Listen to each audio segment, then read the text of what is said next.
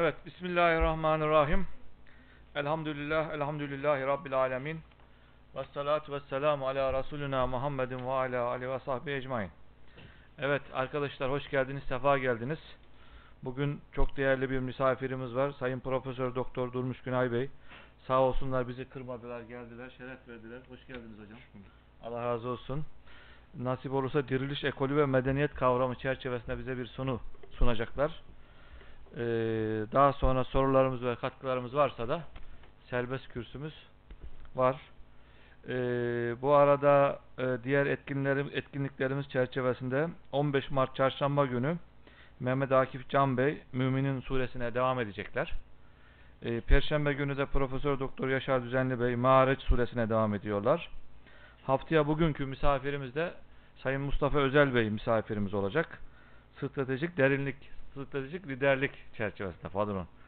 Ee, bir sunusu olacak. İnşallah haftaya bugün. 18 Mart Cumartesi günde e, Sakarya Mezunları grubunun bir organizasyonu var hocam. Onlar ayda bir organizasyon yapıyorlar. Misafirleri de Adnan Boynu Karabey olacak. Adıyaman Milletvekili. 18 Mart mı? Evet. Cuma Cumartesi. Cumartesi. Cumartesi. Cumartesi, günü akşam o yemekli oluyor organizasyonları. Yine aynı gün e, gençlik çalışma- çalışmaları çerçevesinde sabah kahvaltısında Mavera Gençliğin misafiri olarak Sayın Arif Emecan Bey misafirimiz olacak. İETT Genel Müdürü. Gençler haberiniz olsun. Cumartesi sabahı buradasınız. Kahvaltı burada. Tamam mı? Ee, yine e, gençlik çerçevesinde yurdumuzda da Abdurrahman Babacan Bey, Aliye İzzet Begoviç ve Doğu Batı arasında İslam çalışmasını gençlerle paylaşacak. Hanımlar e, e, da her cuma olduğu gibi bu cumada Arzu Melek Hanım ve Rahime Hanım tefsir ve fıkıh çalışmalarını saat 12.30'da bayanlara yönelik çalışmalara devam ediyorlar. Sayın Profesör Doktor Durmuş Günay 1953'te Sütçüler Isparta'da doğmuştur. İstanbul Teknik Üniversitesi'nde mezun oldu. 1976 yılında makine mühendisi oldu. 87-2000 yıllar arasında Sakarya'da İTÜ Sakarya Mühendislik Fakültesi ve Sakarya Üniversitesi'nde çalıştı. Maalesef beraber çalışamadık. Bir ara bulunama 86 mezunuyum ben hocam bu arada. Ama Sizden istifade edemedik yani, çalıştık üniversitede. Ee, daha sonra e, şeyde e, yolumuz çakıştı. Tarım, Tarım Bakanlığı çakıştı evet. 99 yılında Zonguldak Karaelmas Üniversitesi'nde profesör oldu. Öğretim üyeliğinin yanı sıra olasın ya, 2003-2006 yıllarında Tarım ve Köy İşleri. Bakanlığı'nda 2006-2008 yıllarında Ulaştırma Bakanlığı'nda bakan danışman olarak çalışmıştır. 5 Çocuk Şubat usulü. 2008 yılında Abdullah Gül tarafından YÖK üyeliğine atanmış ve 13 Mart 2008 tarihinde YÖK Yürütme Kurulu üyeliğine seçilmiş ve buradan da görevi tamamlanmış. Ayrıca 6 Şubat 2012 tarihlerinde tekrar YÖK üyeliğine atanmıştır. Evli ve 4 çocuk babası olan Durmuş Güney halen Maltepe Üniversitesi Endüstri Mühendisi bölümünde öğretim görevlisi olarak çalışmalarına devam etmektedir. Ee, tekrardan hoş geldiniz, şeref verdiniz hocam. Hoş Bu arada e, Facebook'ta canlı yayınlıyoruz. Mavera.tv'de canlı yayınlıyoruz. Eğer retweet yapmak isteyen arkadaşlar olursa.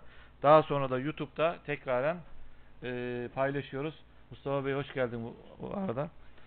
Ee, evet hocam buyurun. Çok teşekkür ederiz. Çok teşekkür ediyorum. Hocam bir dakika bu arada arkadaşlar dışarıda Üstad Sezai Bey'in kitapları var. Edinmek isteyenler olursa lütfen dışarıdan da çıkarken edinirseniz memnun oluruz. Peki. Evet. Hepinizi saygı sevgiyle selamlıyorum. Mavera e, Vakfı'na da teşekkür ediyorum sizinle böyle bir sohbet imkanını e, oluşturdukları için. Hasreten Mehmet Bey'in şahsında bütün vakıf mensuplarını, emeği geçenlere teşekkür ediyorum. Şimdi benim yapacağım konuşma diriliş ekolü e, ve e, medeniyet ve kültür kavramları üzerinde odaklaşacağız. Biraz beni sabır sonuna kadar sabırla dinlemenizi istiyorum. Bu kültür ve medeniyet kavramı biraz e, sonra okuyacağım zaten göreceksiniz. Ne kadar karıştırıldığını, e, ne kadar anlaşılmaz bir kavram gibi karşılandığını göreceğiz. Kendimce benim e, bulduğum bir yazdığım bir formülle e, medeniyet kavramını netleştiriyorum. Bu kadar e, çok anlaşılmaz sayılan bu kavramı e, daha anlaşılır hale getirdiğimi zannediyorum. E, onun için biraz 2-3 e, felsefi argüman veya kavram üzerinde duracağım. Onlar da olabildiğince basitçe anlatacağım. Onlar anlaşıldıktan sonra medeniyet kavramı konusunda bir karışıklık kalmayacağını e, düşünüyorum. Gerçekten ne kadar karışık olduğunu, çok kullandığımız ama açıklık ve seçikliğe kavuşturamadığımız bir kavram olduğunu e, örneklerle göreceğiz zaten bir süre sonra. E, biraz etrafında dolaşacağız baş tarafta. İşte diriliş nedir e, e, o çerçevede. Şimdi e, bu başlık bize kılavuzluk edecek dedim. Diriliş ekolünü e, ve başta medeniyet olmak üzere diriliş düşünce sistemini anlatmaya çalışacağım burada. Esas e, meselemiz diriliş düşünce sistemi ve merkezi bir kavramı olan dirilişin medeniyet kavramı üzerinde e, duracağız. Ve bu medeniyet kavramına e, açıklık kazandırmak için önce bir hazırlık, bir ön bilgi hazırlığı yapacağız. Ve gerçekten aydınların veya düşünürlerin medeniyet kavramında ne kadar e, muğlak ve müphem açıklamalar yaptığını burada örneklerle göstereceğiz. O felsefi arka plan dediğim veya açıklama dediğim şey şu. Aristoteles ve Platon'daki cevher, öz ve madde ilişkisi bir. İkincisi bir varlığın var olma tarzları. Bunları anlatınca hiç zor olmadığını göreceksiniz.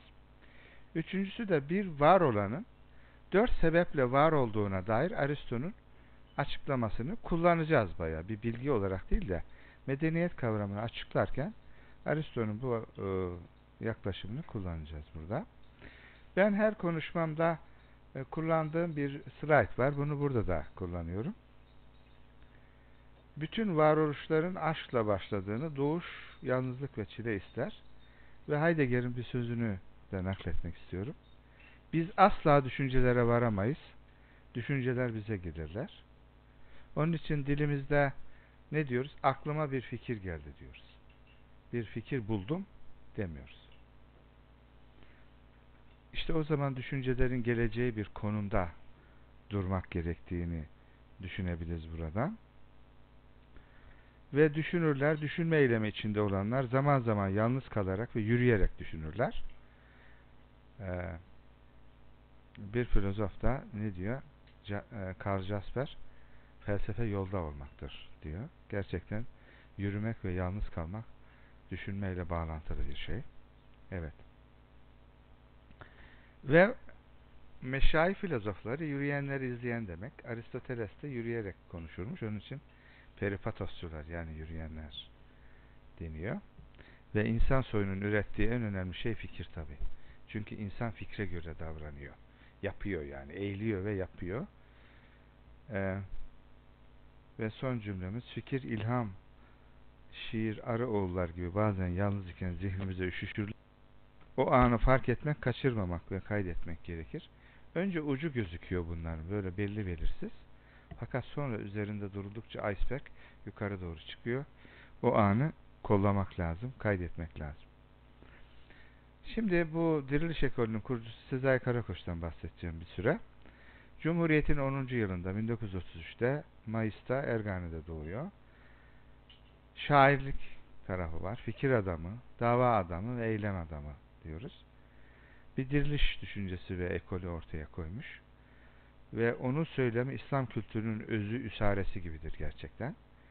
Geçmişimiz, çağdaş birikimlerimiz, Doğu ve Batı onda yepyeni bir yorum ve dile kavuşmuş. Ve buna e, diriliş söylemi diyebiliriz. Halis ve özgün bir mütefekkir. Mesela aynı soruyu birkaç kereye sorun Sezai Karakoç'a. Her birinde farklı bir cevap verir. Çünkü sürekli işleyen bir zihinsel mekanizma olduğunu arkada fark edersiniz. Tefekküründe, şiirinde üstadı bir adam.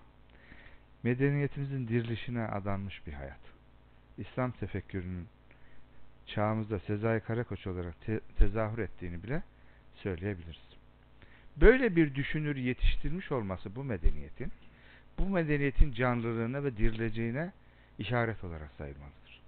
Çünkü böyle çok çaplı bir derin bir şair ve düşünür yetiştiriyorsa bir kültür onda bir var olma ve dirilme yeteneğinin olduğu söyleyebiliriz. Sezai Karakoç olaylara, dünyaya, evrene, coğrafyaya, tarihe, anlama bütün olarak bakıyor.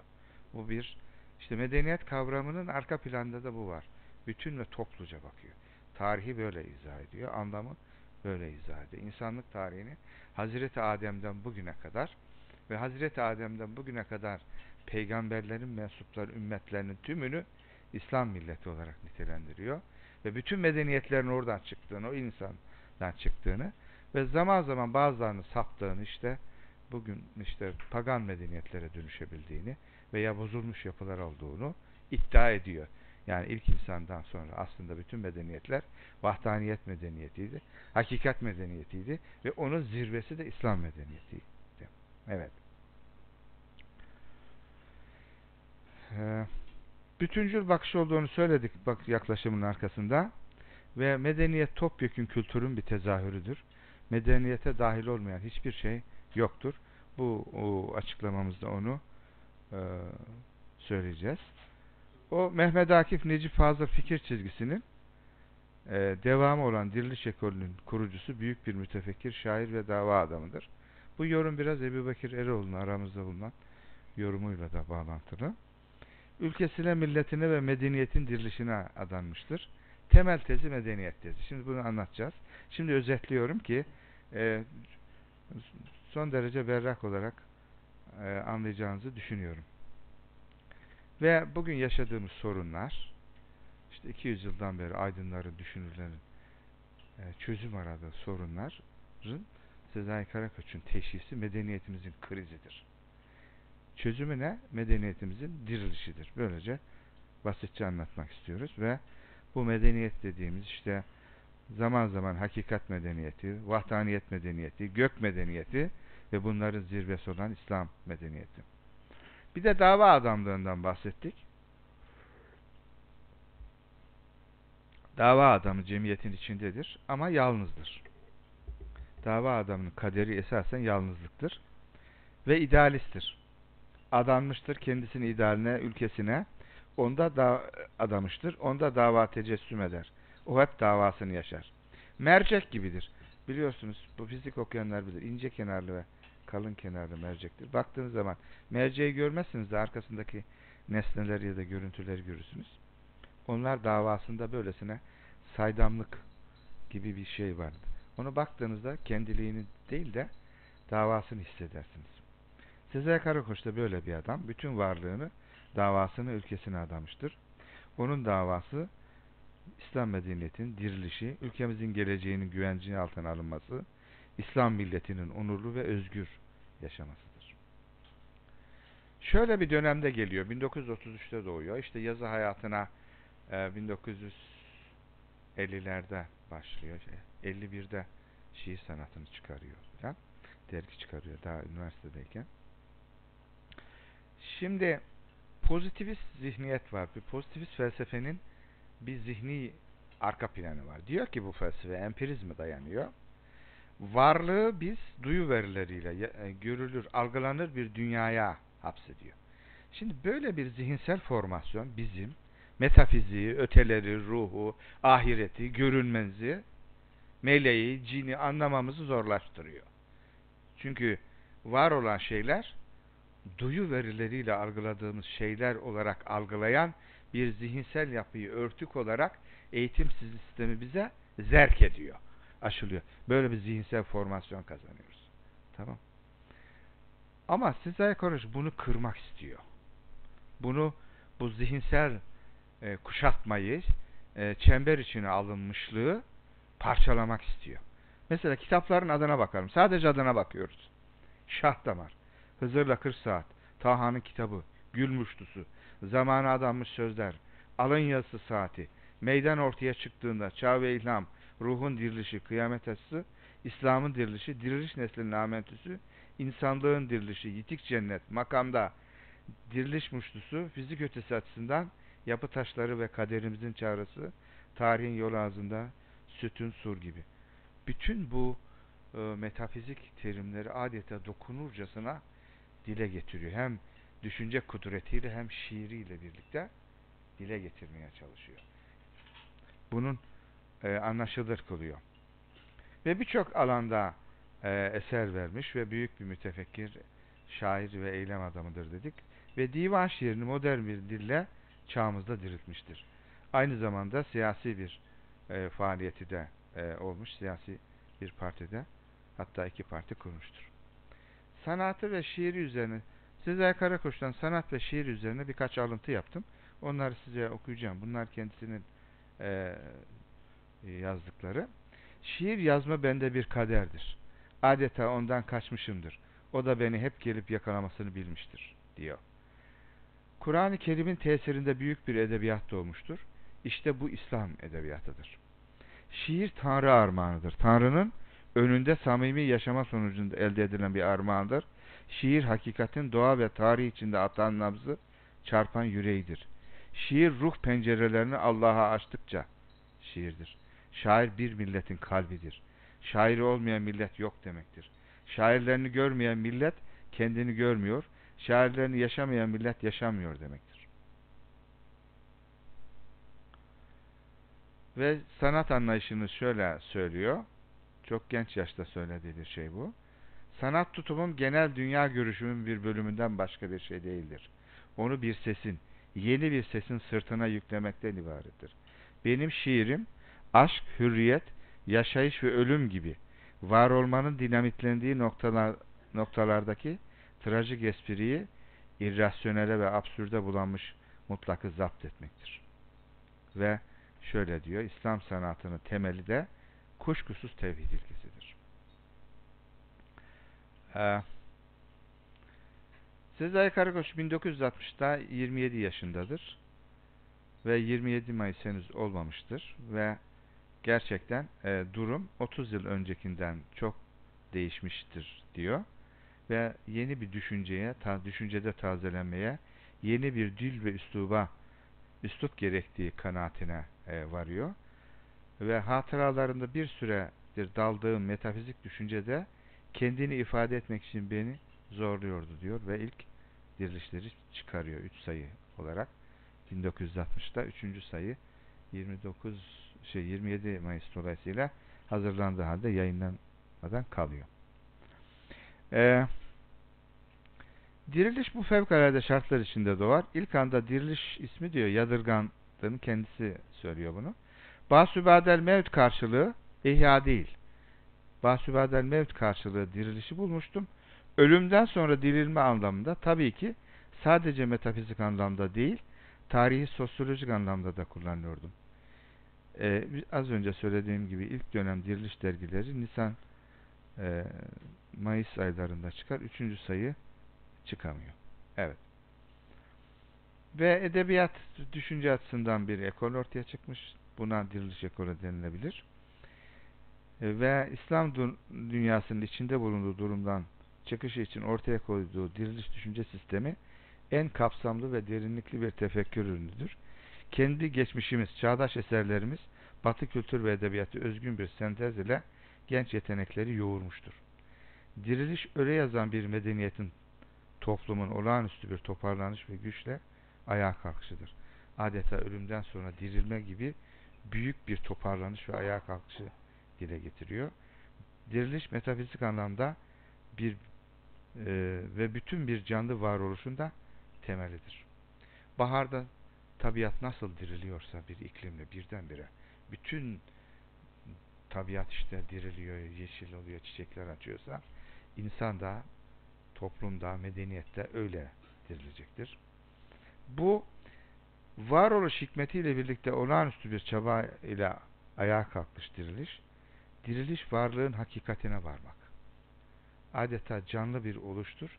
Ne evrim ne de devrimdir. Tabiatın dirilmesi gibi varlığın içindedir. Fizik dünyada makineler mekanik yasaları uyarınca tasarlandığında nasıl çalışıyor motor değil mi? Sanki dirilmiş gibi oluyor. Kendi yasalarına, mekanik yasalarına uygun olarak tasarlanıp ve çalıştırıldığında canlı varoluş da kendi varoluş hikmetine erdiğinde o hikmet, hikmet istikametinde hareket ettiğinde dirilecektir. Diriliş yeniden inanmak, yeniden düşünmek, yeniden duymak, kalbin çığlıklarını bastırarak yeniden yaşamaya ve hayata anlam kazandırmaya başlamak, taklitten vazgeçmek, geçip tahkik yoluna koyulmaktır diyor. Diriliş toplumun bütün kesimlerini, şiirin ve edebiyatın bütün alanlarını doğrudan veya dolaylı olarak etkilemiştir. Bu görünmez ama gerçekten böyledir. Bir iklim gibi bütün kesimleri devletin en üst mercilerine kadar bütün bir toplumu etkilemiştir. Şiirlerinde devletin en üst mercilerini okuduğunu biliyorsunuz. Yepyeni bir söylem getirmiştir. Yeni kavramlar ve o kavramları dile getirdiği diriliş terminolojisi doğmuştur. Bu yeni söylem tarzı medeniyetimizin geçmişte kaldığı şeklindeki ön yargı ve kendi kültürümüzü tahfif eden psikolojik dirençleri büyük ölçüde yıkmıştır. Kullandı. İşte İslam toplumunun ekonomisi tırıktır diyor. İslam toplumu, iktisadı diyebilirdi. Ama orada psikolojik bir etkiyi de gözetiyor. Diriliş sadece top, İslam toplumunu değil bütün insanlığı dirilişe çağırmaktır. Bir kitabının adı da İnsanlığın Dirilişi. Kıştan sonra nasıl bahar ile tabiat dirilirse İslam medeniyeti e, kültürü öyle dirilecektir. Allah'ın izniyle dirilecektir. Bir toplumun dirilişi basübadel mevt gibidir. Öyle yazan bir toplumun kültürün olağanüstü top, toparlanış ve güçle doğrulup ayağa kalkmasıdır. Hızır'la 40 saatten bir dörtlük bu. Evrim günlük sularla, devrim irinle kanla, bizse dirilişi gözlüyoruz. Bengisu, Bengisu, Kayna ve Çağla. Şimdi e, sorun ne? Şimdi şeye geliyoruz. Kültür ve medeniyet kavramlarını ele almaya. Biraz batıdan bahsettim burada ama sabrınızı zorlar mıyım diye endişe içindeyim. E, beni sabırla dinlerseniz memnun olacağım. Son 200 yıl, 1800'lerden bugüne kadar diye düşünelim. Batı'da şöyle bir şey oluyor. Onu kısaca bahsedeyim. Rönesans tarih diliminde 1350 ile 1600 olduğuna ben e, şeylerden öyle karar verdim. İşte Kopernik önemli bir devrimdir 1543. Dünya merkezli e, astronom sistemden Kopernik alıyor dünyayı üçüncü şeyden yörüngeden dünyanın olduğu yere koyuyor merkeze. Dünyayı da alıyor güneşin olduğu yere koyuyor. Yer yerinden oynatıyor. Yani yeri yerinden oynatıyor. Ve buna Kopernikçi yeni bir dünya sistemi oluyor. Arkasında bu 1543 işte arkasından e, Galile e, geliyor. E, çok sayıda tabii orada e, 1543 ile 1687'de Newton'un prensibi adlı e, yani prensipler e, Mathematical Principles of Natural Philosophy doğa felsefesi niye? Doğa felsefesi demek fizik demek. Fiziğin matematiksel ilkeleri diye veya kısaca Latince prensibi diye bir kitap yazıyor. Bu kitap o kadar etkili oluyor ki tabiat kanunları diyor kimileri, kimileri tanrı kanunları diyor. Batı dilinde Bible of Science diyorlar. Bilimin işte Bible'ı. Prophet of Science diyorlar Newton'u. O kadar müthiş bir şey etki uyandırıyor ki modern bilimin doğuşunun başlangıcı sayılıyor. 1687 yılında yayınlanıyor. Şimdi bu arada Galileo, Descartes, Newton, Bacon filan var. Ve 1765'te buhar makinesi yapılıyor. Buhar makinesi şu demek yani kas gücünün yerine artık buhar gücü geliyor ve 1825 e, nerede şey e, bu buhar makinesi gemide trende kullanılmaya başlanıyor. Dolayısıyla yeni makine gücü geçiyor kas gücünün yerine. Bu teknolojik olarak Batı'yı çok güçlendiriyor ve bunun karşısında 18. E, yüzyılın sonlarından sonra toplumumuz çeşitli problemler yaşamaya başlıyor ve Avrupa karşısında yeniliyoruz zaman zaman. 1770'lerde işte Ege'de 25 e, Rus Osmanlı gemisini bir Rus gemisi bir gece Çeşme'de yakıyor. Bu nasıl oldu filan diye Osmanlılar biraz şaşırıyorlar. Ve 19. yüzyıl icatlar çağı yani 1800'ler ve 18. yüzyıldan sonra az önce söylediğim gibi yenilgiler almaya başlamış. Düşünürlerimiz, aydınlarımız ülkemizin içinde bulunduğu durumdan çıkması için çeşitli fikirler ileri sürüyorlar. Tanzimattan beri uğraşıyoruz. Didiniyoruz. Tamam mı? Tanzimat, Meşrutiyet, Cumhuriyet, tek parti dönemi, çok parti dönemi. Önce Tanzimat ile devlet adamlarında, sonra aydınlarda başlayan bunalım giderek halka da etkisini gösteriyor. Çözüm hep batılılaşmak olarak görülüyor. Çözümsüz oldukça az batılılaştık, biraz daha batılılaşalım deniyor. Diye diye devletle birlikte topyekun bir batılılaşma oluyor Cumhuriyetle. Ama yine çözemiyoruz. Ve aydınların arayışlarından örnekler vereceğiz.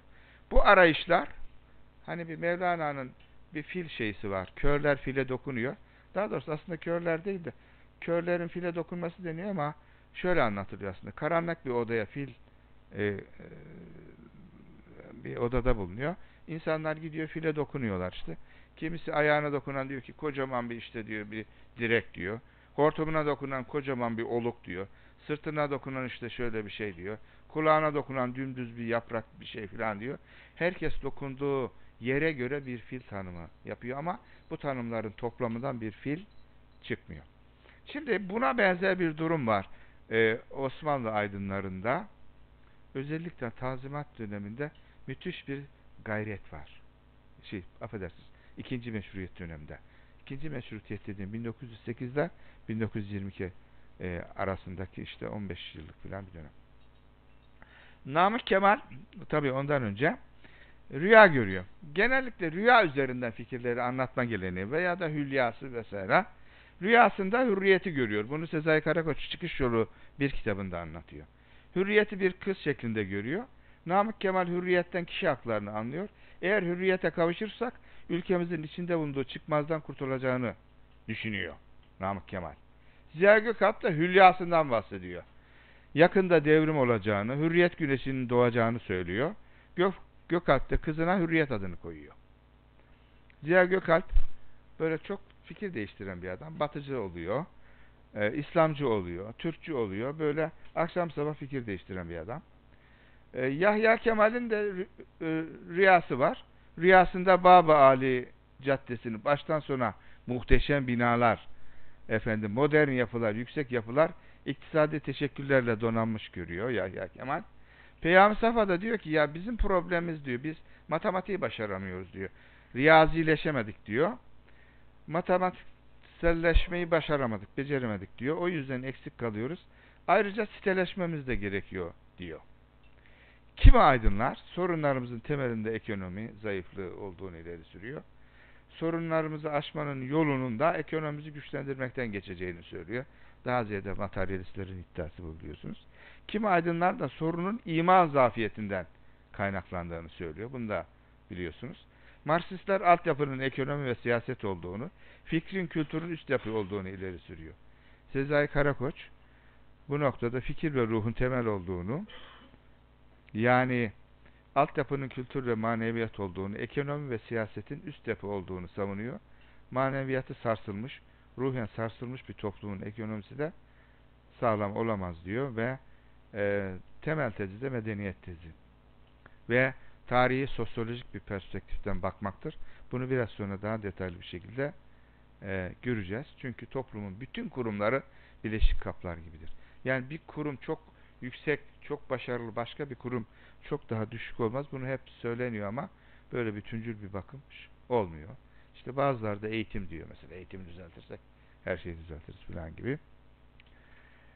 Tarihi sosyolojik perspektifinin anlamı toplumun bütün kurumlarının zaman boyutunda da değişimini içeriyor. İslam medeniyeti denildiğinde ta başlangıçtan yani Hazreti Adem'den beri hakikate inanmış toplumların yani İslam milleti deniyor. Adem'den bugüne kadar bütün inanmışlara, peygamberlerin, ümmetlerinin cümlesine İslam milleti deniyor. Yeryüzündeki inanmış bütün Müslümanların hepsi de bu İslam milletinin mensubu. Bunların tarihi deneyimleri, tecrübeleri, yapıp etmeleri, kültürleri nesneler dünyasında ve bilgi dünyasındaki bütün birikimleri medeniyetin içinde oluyor. Tamam mı? Ve Müslümanlar bu birikimlerin cümlesinden yararlanacak. Yani tarihin de bir aklı var, insanlığın da bir birikimi var. Modern zamanlar tarihi bir kenara itti kendisini yükseltmek için ama sonradan çoğu fark edildi. Mesela Orta Çağ çok aşağılandı ama şimdi Batı'da da Orta Çağ aşağılamaktan vazgeçildi. Çünkü felsefenin, tefekkürün oluştuğu yer Orta Çağ'dır. Hele Müslümanların Orta Çağ'ı negatif bakması tuhaf bir şey. Çünkü bütün İslam medeniyeti Orta Çağ'da zuhur etti. 476'da 1453'e kadar Orta Çağ dönüyor. Burayı Müslümanların negatif bakması İslam medeniyetine, kültürüne, dinine de negatif bakması anlamına gelir. Bunu çok konuşuldu Orta Çağ kafası falan diye. Ne yazık ki. Evet. Medeniyet ve kültür nedir? Şimdi e, biraz e, eğlenceli bir yere geldik. e, şimdi bakın Büyük Türkçe Sözlük. Dil Koruma'nın yayınladığı sözlükten okuyorum. Orada siz de göreceksiniz. Kültür ne diyor bakın. Tarihsel, virgül, toplumsal gelişme süreci içinde yaratılan bütün maddi ve manevi değerler ile bunları yaratmada, sonraki nesillere iletmede kullanılan insanın doğal ve toplumsal çevresine egemenliğinin ölçüsünü gösteren araçların bütünü hars ekim. Bir şey anlaştınız, anladınız bundan. Aklı karışık, dili dolaşık bir şey işte. Türkçe sözlük bu. Kültürü böyle tarif ediyor.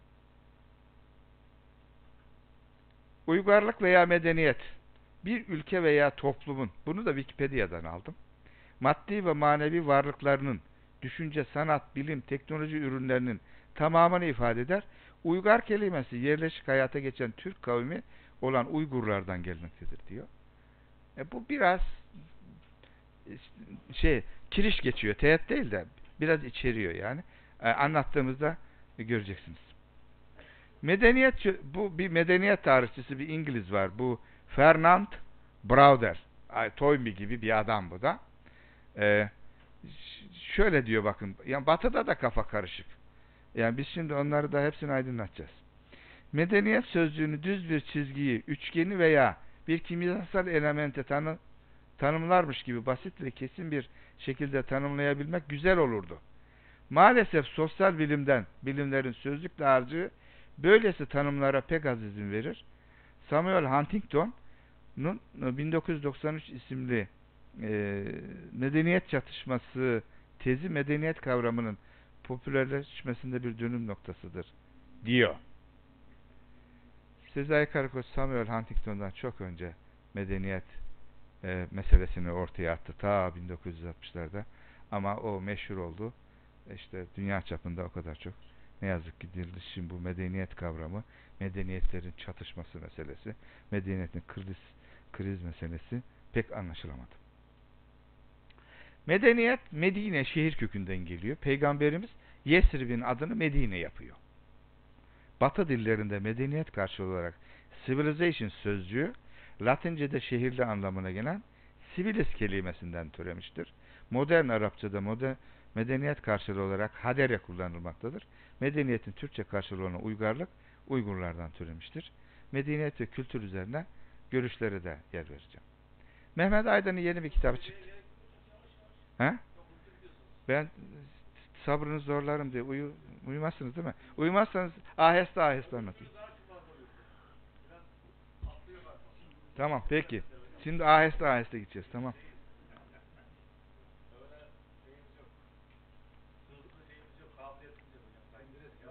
Tamam.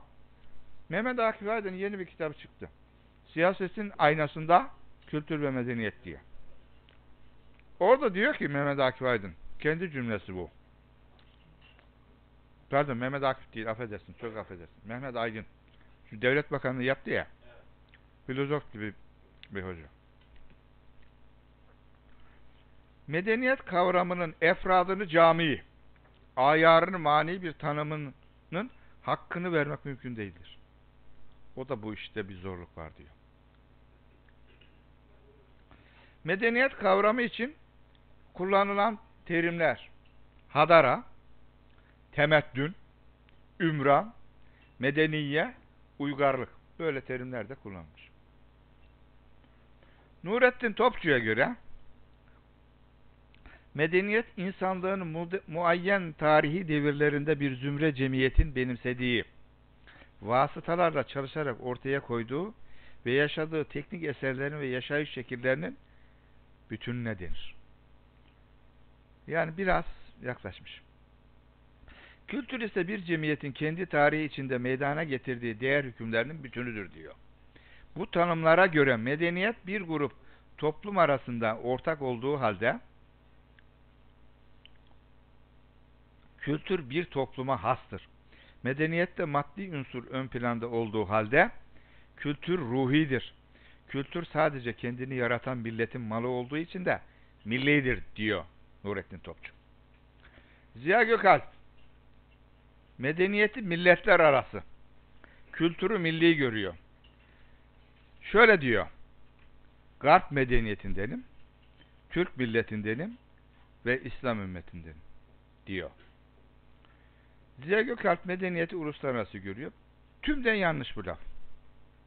Niye biliyor musunuz? Şimdi bunu şöyle demesi lazım. İslam medeniyetindenim, İslam milletindenim ve Hazreti Muhammed'in ümmetindenim. Çünkü ümmet tabiri peygamberlere atfeden söyleniyor. Hazreti Muhammed'in ümmeti, İsa'nın, Hazreti İsa'nın, Hazreti Musa. İslam'a göre söylenmiyor. Bu ilk valla bizim köyümüze bir bir garip bir adamcağız gelmişti. Nereden geldiğini bilmiyoruz yani. Bize ilk öğrettiği şey şu. Öte dünyaya gittiğinizde sorgu melekleri gelecekler. Size soracaklar. Dinin nedir? Ne diyeceksin? İslam. Hangi millettensin? İslam milletindenim. Kitabın nedir? Kur'an. Hangi ümmettensin? Hazreti Muhammed Mustafa sallallahu aleyhi ve sellemin ümmetindenim. Mezhebin nedir? İtikatta mezhebim maturidi, amelde mezhebim Anefi diyeceksin der. Adam şifreleri vermiş bize. Yani şifre bu. iş- işin esası bu. Tamam? Ee, yani İslam milletindenim değil Hazreti Muhammed'in ümmetindenim diyecek. Neden Türk milletinden olup da Batı medeniyetinden olamayacağımızı biraz sonra göstereceğim. Açık, net, berrak bir şekilde. Her milletin bir kültürü ve her kültüründe bir medeniyeti olduğunda hem Türk milletindenim hem de Garp medeniyetinden sözü tutarsız bir ifade oluyor. Ne yaptık? Nur, geriye mi geldik ya? Heh. Baltacıoğlu'na göre Tanzimattan beri kültürle medeniyeti, vicdanla aklı, Türklükle Avrupalılığı birbirine karıştırdık. Sosyoloji bilimi ayrı cinsten gerçekleri birbirinden bıçakla kesilmiş gibi ayırması gerekir. Kültür ulusal, medeniyet uluslararasıdır. Bu kültür yerine medeniyet, medeniyet yerine de kültür kullanıldığı oluyor. Erol Güngör'e göre kültür ve medeniyet ayrımı biz Türkler için sadece sosyolojik bir kavram meselesi değildir. Millet hayatına nasıl bir yön vereceğimiz konusundaki isteklerimize objektif ve ilmi destek bulma gayretleridir. Her toplumun kültürü, o toplumda yaşayan insanların çeşitli problemlere karşı denedikleri çözüm yollarından meydana gelmiştir. Çözüm tarzlarından bazıları zamanla sabit hale gelerek toplumun bütününe mal olur ve toplumun kültürünü oluşturur diyor. Mehmet Kaplan göre medeniyet ve kültürler bir bütünü teşkil ederler. Her medeniyet kendine has bir kültür ve sanat yaratır. Cemil Meriç'e göre kültür kaypak bir kavramdır. Tahlil edemezsiniz. Çünkü unsurları sonsuz. Tasvir edemezsiniz. Çünkü bir yerde durmaz. Manasını kelimelerle belirtmeye kalktınız mı elinizde havayı tutmuş gibi olursunuz. Bakarsınız ki her yerde hava var ama avuçlarınız bomboş.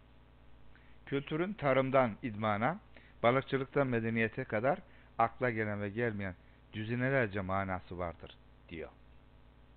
Sezai Karakoç'a göre her medeniyete bir de onun kültürü tekabül eder. İslam medeniyeti diyorsak bir de İslam kültürü dememiz gerekir. İslam kültürü İslam medeniyetinin bir unsurudur. Belki öbür birçok unsurun da kaynağı olan bir unsur. Medeniyeti insanlığın fizik ötesi amacına varması için kurduğu hayat tarzı ve gerçekleştirdiği tüm çevre olarak da tanımlayabiliriz.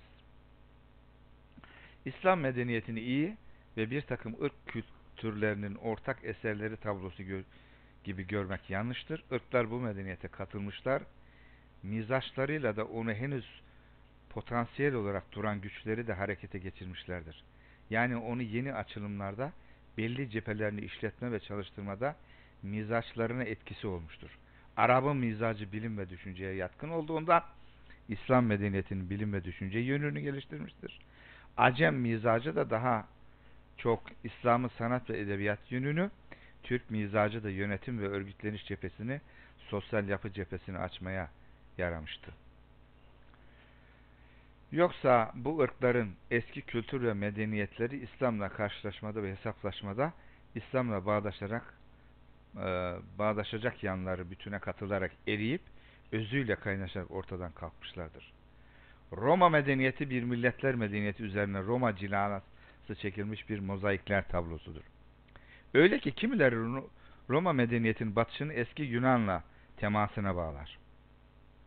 Sert ve disiplinli karakterini yumuşak ve ince Grek uygarlığı çözmüş ve gevşetmiştir. İnancını taşır bu yazarlar. Batı Roma'nın batışında bu bozuluşun etkisi vardır. Batı Roma'nın batışına bir dereceye kadar etken olan Grek medeniyeti Doğu Roma'nın ömrünün bin yıl uza- daha uzamasında birinci derecede etkindir diyor. Şöyle bir tez ileri sürüyor Sezai Karakoç. Medeniyet temelde tektir ve medeniyet meşanesi ilk insandan bugüne elden ele taşınarak gelmiştir. Dallara ayrılmış, varyasyonlar olmuştur. Kimi zaman ekseninden sapmış, mecrasından çıkmış, bozulmuş, yozlaşmıştır. Bizim bildiğimiz Yunan medeniyeti, Roma, mede Roma medeniyeti, Kartaca medeniyeti, ne diyelim işte Mısır medeniyeti, o hakikat medeniyetin bozulmuş hallerine dair bilgidir. Onların başlangıcında Hazreti Adem'den sonra aslında vahdaniyet medeniyetiydi. Kültür medeniyeti değil, medeniyet kültürü içerir. Bize göre kültür medeniyetin fizyolojisi gibidir. Fizyoloji, vücudun bilgisi, loji şey var ya. Medeniyeti, medeniyetse sadece anatomi değildir. Canlı organizma gibi. Anatomik cephesiyle, fizyolojik cephesiyle bir bütündür. Şimdi buradan çıkarak ben bunlara buralara oturtarak bir açıklama yapacağım. Burayı da aklınızda tutmanızı öneriyorum. Evet ne oldu? Bir araç. 34 Hatay Rize 3087. Teşekkür ederim. Mesela şöyle dediğimizde kültürlü adam dediğimizde kişinin bilgili olduğuna işaret edilir. Medeni adam dediğimizde dikkat edersek davranışlarında bir zerafete işaret ederiz. Kültür ve bilgi dilde var olan alanına aittir. Şimdi bu dilde var olan meselesini anlatacağım. Medeniyet ise dış dünyada var olandır. Kültür görünüşe çıktığında medeniyet olur. Tezinin diriliş tezi olduğunu söylemiştim. Kültür ve medeniyet açıklığa kavuşturulması. Şimdi son derece muğlak ve müphem gözüken bu kültür ve medeniyet kavramını açıklığa kavuşturmak için şimdi bir ön bilgi vermek istiyorum size. Bu biraz felsefeyle meşgul olanlar bilir ama neyi nasıl söylediğimi anlatmak için burada bunu söyleyeceğim. Onlar da hatırlayacaklar. Üç, üç basit meseleden bahsedeceğim. Sonra yazdığım formülün anlaşılmasına hazırlık olarak. Bir, var olanın üç var, var olma tarzı var. İki, Aristoteles'e göre bir var olanı var eden dört sebep var. Üç, cevher veya öz, e, form ve madde arasında bir ilişki var. Bunları bahsedeceğim şimdi. Şimdi düşünme de var, var olma tarzlarını bu bunu medeniyet kavramını açıklamak için bunları hazırlık yapıyorum şimdi. Düşünmede yani zihinde var olan, dilde var olan, dış dünyada var olan. Mesela şunu görünce ben soba borusu demiyorum. Ne diyorum? Çay bardağı diyorum. Çünkü zihnimde bir bardak kavramı var. Çay bardağı diye çay 3, bardakta 6, 9 harflik iki sözcük var. Dilde var olan. Fiziksel bir nesne var, dış dünyada var. Eğer bunu anlarsak aslında bütün eğitimi temeline oturtmamız lazım. Mesela kurum ve kuruluş diyoruz değil mi? Kurum düşünmede var olandır. Kuruluş tesislerdir. Müessese ve tesis dış dünyada var olandır. Etik mesela ahlak felsefesidir. Ahlak etiğin dışa vurum tezahürüdür. Doktorun ahlakından, tıbbın etiğinden, bilim adamının ahlakından, bilimin etiğinden bahsederiz. Anladın? Mesela bir adam komşusu açken tok yatan bizden değildir bilgisini bu hadisi biliyorsa etik var adamda. Fakat komşusu ölüyor haberi yoksa ahlak yok. Anladık mı? Ahlak ve etiği. Hırsızlık kötüdür. Başkasının hakkını yemek kul hakkı yemektir. Kötüdür, iyi değildir. Öyle biliyor yani beni işte ne diyor kul hakkıyla gelmeyin biliyor ama yiyor. Etik var ahlak yok. Farkı anlattım herhalde değil mi? İşte dilde var olanla mesela akıl yürütme zihinde var olandır. İngilizce'de reasoning diyor. Inference çıkarım diyoruz bir de. Üç cümle yazdık mı? Bütün insanlar akıllıdır. Ahmet de insandır. O da akıllı diye. Üç cümle önerme yazdık mı? Bu da çıkarımdır. Dilde var olan alanına girer. Yargı hakimin kafasındadır. Hüküm yazdığı zaman bu adam bu suç işlemişti dediği zaman önerme dilde var olan haline geliyor. Bu farkı anlatmış oluyorum. Değil mi? Heh. E, kalem sözcüğü işte kalem beş harfli. Zihinde var olan ortaktır. Yani bir İngiliz e, bu kalemi görünce o da kalem, pencil der kurşun kalem. Biz de hep kurşun kalem deriz. Zihnimizde ortaktır ama o dilimiz farklı olduğu için o pencil diyor, ben kalem diyorum ama her zaman o aynı sözcüğü kullanır pencil. Ben de şeyi yani zihinde var olan olarak ortaklaşıyoruz. Dil değişiyor da. Anlatabildim mi? Zihinde var dış dünyada ve bazı kavramlar da sadece zihinde vardır. Dış dünyada yoktur. Kaf dağı, dev gibi. Mesela. Roman kahramanları gibi. Bir de Aristo diyor ki bir şeyi var oluşuna dört sebebi vardır diyor. Bunu Heidegger de kullanıyor çok teknik teknoloji soruşturmasında çok kullanıyor. Maddi sebep, causa materialis latincesi. Örneğin bardağın yapıldığı cam. Maddi sebep. Formal sebep, causa formalis. Bardağın formu, şekli, malzemesinin içine girdiği form. Amaç ereksel veya causa finalis. Niye yaptık biz bunu? Çay içmek için yaptık. Bir de fail, bir yapan var yani. Causa efficient veya fail, usta. Şimdi burada bir şeye dikkatini çekmek istiyorum. Form diyoruz ya, bu bardağın bir formu var değil mi? Yani şekli var. Vazonun da bir şekli var. Ama vazo da bardakta camdan. Vazonun vazoluğu, çay bardağın çay bardaklığı nereden geliyor? Şeklinden. Bir şeyi kendisi yapan şeye onun özü deniyor. Demek ki şekil özdür. Anladık değil mi? Aristo diyor ki eğer diyor şekli bardağı kırarsak form kaybolur diyor. Ha buna Platon idealar aleminde idealar diyor bir alem diye bir alem tarif ediyor. Bu diyor bardak diyor idealar aleminin bu dünyadaki doksa da bu dünyanın bilgisine doksa diyor oraya epistemik bilgi diyor idealar aleminin bilgisine. Bu e, dünyadaki şey iz düşümüdür diyor idealar alemde. o iddia yerine hayır diyor. Hatta şöyle bir resim var. En başta onu göstermiştim. En başta gelemeyi başarabilirsem. Ee, şey Platon böyle yapıyor. Aristo da şöyle yapıyor. Yani form diyor maddenin içinde mündemiştir diyor. Aristo onu söylemek istiyor. Platon da hayır diyor idealar aleminde. Bütün varlıkların projesi diyor orada. Bu dünya onun bir yansıması. Ağacın orada bir şeyi var. İnsanın orada bir kopyası var veya bizim İslam kültüründe alemi ervah, alemi lahut veya alemi şuhut var hani. Alemi suret. He. Biraz acaba buradan mı etkilendi onu da söylemiş olayım. Demek ki bir şeyin var olması dört sebebi var. Bu bardak bir camı var, bir formu var, bir ustası var, bir yapılış amacı var. Çay içmek için. Tamam. Bu şimdi kolay değil mi? Anlaş felsefi dediğim yer burası. Şimdi bunu bir şekil çizdim. Biraz mühendislikten gelen bir şeyler şekillerle anlatıyorum. Çünkü Kant diyor ki bir bilgiye diyor ne kadar matematik dahil ederseniz diyor o kadar bilim olduğunu ileri sürüyorum diyor. Mesela olayları anlatıyoruz işte. Mesela bilmem neyle ekonomiyle işte kamyonet sayısı arasında nasıl bir şey var. Mesela otomobil artınca ben öyle bir şey yaptırmıştım çocuklara. Ben makine mühendisiyim. Hakikaten şey, ekonomi iyi gitmiyor. Kamyonet artınca ekonomi iyileşiyor biliyor musun? Kamyonet sayısı arttıkça öyle bir şey bulmuştum. Grafik çiziyorsun hep böyle. Yani matematikselleştiriyorsunuz. İşte böyle bir şekil çizdik. Geometride, cebirde matematik oluyor ikisi birlikte. Bir var olan var. Var olan ne? Şimdi anlatacağız. Formu var. İşte causa formalis. Faili var. Yapan yani. Causa efficient dedik. Maddesi var. Malzemesi veya bir de amacı var. Yapılış amacı var. Dört nedeni şekil olarak gösterdi ki açıklığa ve seçikliğe kavuşturacağız. Şimdi Medeniyete doğru gidiyoruz. Şimdi bir de cevher, öz ve madde diye bir tanımlanıyor felsefede.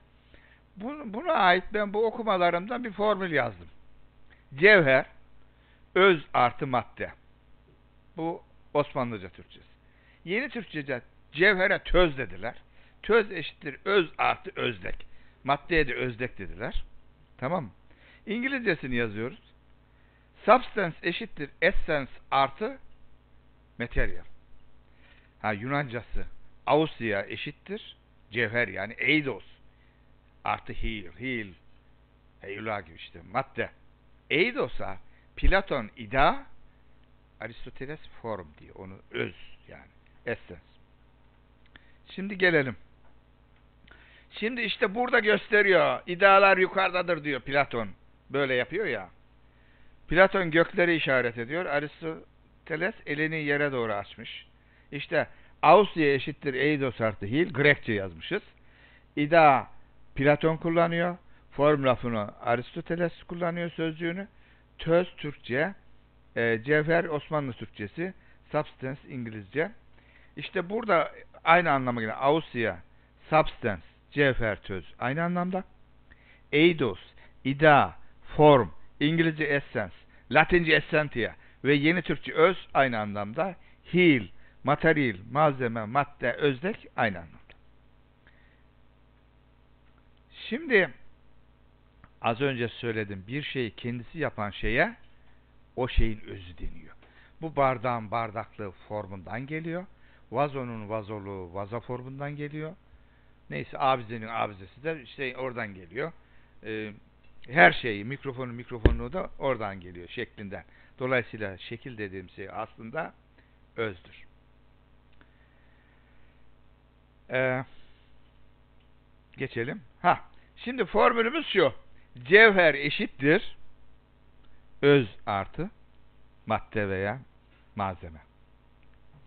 Cevher substance öz demiştik. Essence. Şu artı işareti ne oluyor peki? Ben ona teknoloji diyorum. Dedim. Tamam teknoloji. Yani özle e, malzeme teknoloji. Bunu bir arabada kullan. Bir- Buna çelik tencere örneği veriyorum ben. Çelik, çelik tencere. Çelik tencere üretirken çelik tencerenin bir formu var.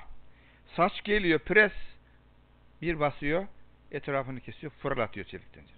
Çelik tencere imal ediyor. Yani malzemeyi formunun içine sokuyor. Tencerenin tencereliği formundan. Başka bir şey de olabilirdi. Malzemesi saç. Yapan işte usta o makineler. Amacı yemek pişirmek için yapıyoruz. İşte bu. Bu arası teknoloji yani malzeme ile formu birleştirin. Mesela gemi. Geminin kanunu çok basittir. Kaldırma kuvveti. Fizikten bilirsiniz. Bir cisim daldırıldığı sıvının taşırdığı sıvının ağırlığı kadar bir kuvvetle kaldırılır. Bu kadar. Onun için gemi böyle alt aşağı doğru batacak şekilde yapılır. Niye yapılıyor? Çok taşırsın da çok kaldırılsın diyor. Tonlarca yükü başka türlü kaldıramaz. Aşağı doğru batar gibi yapılıyor. Niye? İçi boş. Çok su taşırsın değil ki.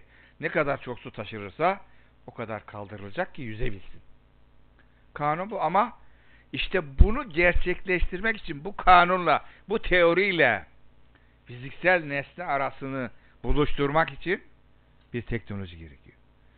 Şair, şiir değil mi? Şiirin malzemesi ne? Kelimeler. Yapanı kim? Şair. Formu ne? Hece olabilir. Aruz olabilir, serbest olabilir. Amacı ne?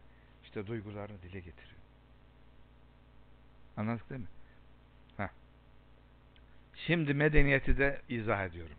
Özü kültürdür medeniyet. Bütün bilgi alanına kültür diyoruz. Heidegger de böyle diyor. Neymiş? Bütün bilgi alanı. Bunu malzemesiyle birleştiriyoruz ve medeniyet elde ediyoruz. Cami. Caminin bir projesi vardı. Bu kültür. Tamam. Bunu o neyse işte yani taşla toprakla yapıyorsak diyelim. İşte Süleymaniye Camii diyelim. Tamam. Bir projesi var o kültür kısmı. Özü. O inşaat teknolojisiyle malzemesi birleşiyor. Kültürün malzemesi neyse yani caminin malzemesi taş, resmin bo- malzemesi boya, e, musikinin malzemesi ses. Makinenin malzemesi işte makine malzemeler. Birleşiyor ve medeniyeti hasıl ediyor. İşte anladık mı bilmiyorum. Bütün kültür bilgi alanı kültür oluyor ve bu kültürü ha medeniyet dış dünyada var olan. İşte bardağın bir şeklini çiziyoruz değil mi? Orada bunu yaparken veya bir makinenin şeklini çiziyoruz biz önce. Projelendiriyoruz. Ustanın eline veriyoruz. İşte o kültür. Ama fiziksel nesneyle bu projeyi, bu resmi birleştirdiğimizde teknolojiyle bir nesne ortaya çıkıyor. Bu da işte medeniyete tekabül ediyor. Medeniyet de bir var olan. Yani dolayısıyla medeniyet kültürü de içeriyor. Nasıl tarif etmişti? Bir fizyoloji var ama vücudun kendisi medeniyete tekabül eder dedi Sezai Karakoç anlatırken. O anlatımdan çıkarak bu formülasyonla onu anlattık. Şimdi düşünürlerin şöyle bir özelliği var. Şimdi biz bilimi niye yapıyoruz? Aklımızın kıtlığında. Aklımız az. Yani milyarlarla milyarları çarpabilseydik hesap makinesine ihtiyaç yoktu. Mesela kargalar 5'e kadar sayabiliyormuş. Daha fazla saymıyor. E bizim de mesela kerat cetvelini ezberliyoruz ama 150 binle 250 milyonu çarp deseler ille makineye ihtiyacımız var. Bilimsel teorileri de kavramlar alemini anlamak ve açıklamak için kullanıyoruz. Aynen iktisadın kıt e, kaynaklarla sonsuz ihtiyaçları karşılama numarası olduğu gibi bilim dediğimiz şey de bizim aklımızın yetmediği yerlerde yasalar üreterek, formüller çıkararak toparlıyoruz ve oraları açıklıyoruz işte. Bütün metaller ısıtıldığında genleşir diyerek tren yolunu yapıyoruz. Termostatı yapıyoruz. Birçok şeyi yapıyoruz. Bu yasaların altında bir genelleme yapıyoruz. Sebebi bu. E, yani e, açıklamak istediğim şey e, bu medeniyet kavramını bilim kavramı da kültür alanında ve e, bütün bilimler, bilgi tarzlarımız bizim e, fiziksel bir varlığa kavuştuğunda e, projelerimiz, kültürümüz o medeniyet e, haline e, geliyor. Bu o, o, malzeme dediğim şey e, eğer şiirse kelimeler oluyor. Fiziksel bir nesne ise fiziksel malzemesi oluyor. Her neyse yani. Bir davranışsa, ahlak söz konusuysa bir davranış olarak e, ortaya çıkıyor e, medeniyet. Evet, ben şimdi bu söylediklerimi buraya yazmışım biraz.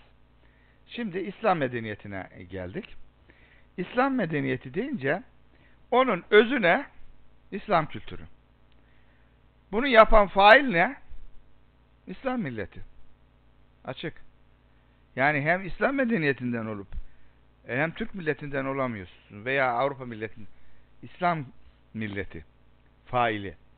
E peki maddesi ne?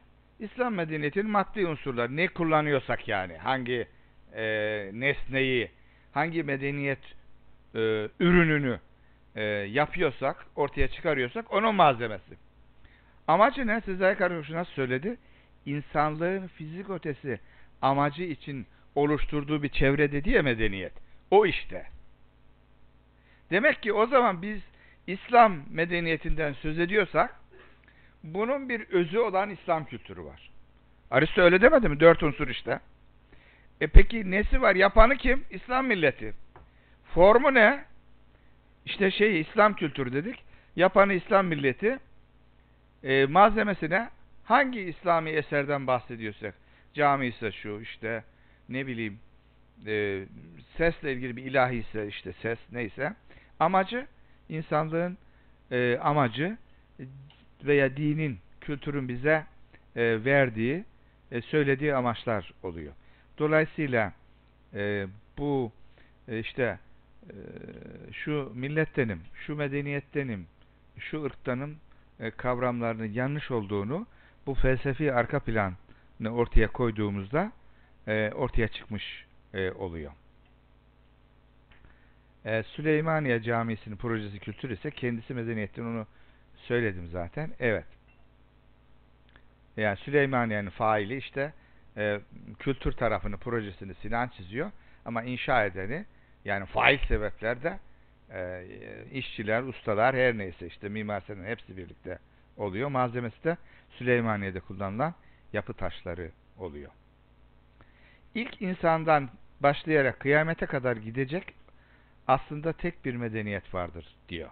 O medeniyet hakikat medeniyeti dersek bu medeniyetin zirve hali geçmişte atalarımız tarafından her bakımdan mükemmel olarak ortaya konmuş olan İslam medeniyeti. Onun varyasyonları var işte. Ne diyoruz? Emeviler, Abbasiler, Selçuklular, Osmanlılar diye bir çizgi var. Bir de oradan sapmalar var Adem'den sonra işte. Bozulmuş medeniyetler. Aynı medeniyeti meydana getirmek için duygularını, düşüncelerini, ruhunu, yürek ve bileğini harekete, e, faaliyete geçiren insanlar bir millet meydana getirirler diyor Sezai Karakoç'tan yine bu alıntı. Medeniyet kültüre dayanır. Kültür olmaksızın medeniyeti medeniyet teşekkül edemez. Medeniyet olmaksızın da millet teşekkül edemez. İnsanlığın bilinen en eski merkezi medeniyeti bugün Orta Doğu dediğimiz dünya parçasında meydana geldi. Mezopotamya medeniyetidir bu. Babul medeniyeti diyebileceğimiz bu medeniyet Mısır medeniyetinin o da Yunan medeniyetinin hocası oldu. Yunan medeniyeti ise Roma medeniyetinin hocasıdır. Yukarıda çok sayıda adının medeniyet e, tanımı verildi. Çok sayıda medeniyet tanımı verildi. At, evet. Ancak hiçbir tanım e, hiçbir tam bir tanım hiçbir tanım tam bir tanım vermemekte. Bütün bu tanımlar eksik hatalı, çelişkili ve hata hatta yanlış tanımlardır. Ancak Sezai Karakoç'un bir düşün olarak ortaya koyduğu medeniyet kavramı ile yukarıda açıklanan medeniyet kavramı birbiriyle örtüşmektedir. Şimdi bu düşünürlerin sezgileri çok güçlü. Nasıl musiki şinaslar besteliyorsa, ressam bir şeyi, e, resmi çizebiliyorsa, bir şair bir şiir ortaya koyabiliyorsa da düşünürler de şöyle. Bilimsel teknikleri çok bilmeseler bile onlar sezgileriyle diğer insanlardan çok daha fazla duyarlı, algıları daha ileride olduğu için adeta bilimsel bir teknikle ortaya koymuşçasına bazı şeyleri sezerek dost doğru söylüyorlar. Yani hatta birçok tıp mesleğinin de Dostoyevski'nin romanlarından çıktığı söylenir psikolojinin falan. Yani bir romancı sezgisiyle tıp gibi bir bilimin arka planını hazırlıyor. Sezai Karakoç'un medeniyet kavramında da biraz daha akademik olarak, felsefi olarak analiz ettiğimizde bakıyoruz ki gerçekten belli bir mantık üzerine e, işte filozofların ortaya koyduğu var olan ve var olanı var eden unsurlar çerçevesinde baktığımızda tam bir tutarlı bir sistematik bir şey olduğunu görüyoruz. Düşünürler sezgileri ve yaratıcı yetenekleriyle tırnak içinde kullanıyorum bunu. Vardan var etme anlamında yaratıcı. Olayları açıklayabilirler. Onlar akademisyenler gibi yönteme ihtiyaçları e, yok yani. Şairler, filozoflar, düşünürler ve sanatçılar yaratıcı yetenekleriyle aynı derinliklerde buluşabilirler ve hakikati yakalayabilirler. Eskiden zaten bilime sanat deniyordu. Mesela Orta Çağ ve ilk çağlarda liberal seven arts, yedi e, özgür sanattan bahsediliyordu. E, çünkü derinlere yaklaştığında hakikati yakalamakta sanatçı da, e, bilim adamı da, düşünür de aynı noktalarda bir koni gibi bul buluşuyorlar.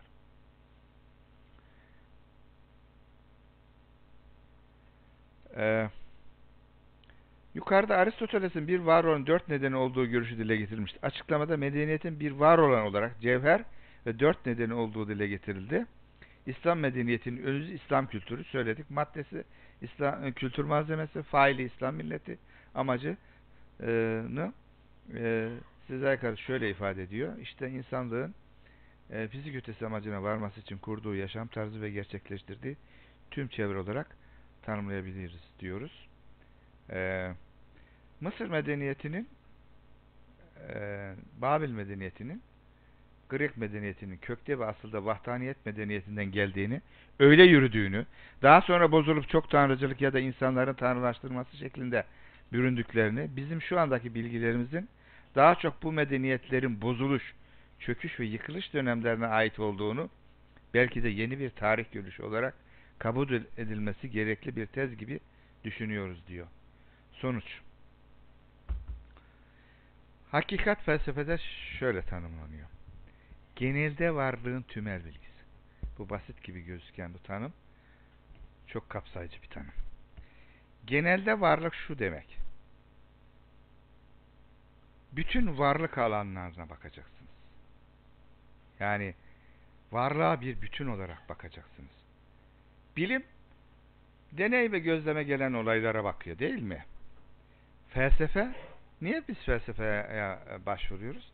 Çünkü deney ve gözleme gelmiyor. Ahlak nedir? İnsan nedir? Hayat nedir dediğiniz zaman laboratuvarda deney gözlem yapamıyorsunuz. Bunun üzerine düşünüyoruz. Mantıksal bir zeminde o düşünceyi ortaya koyuyoruz. Onun bir ayrı alanı var.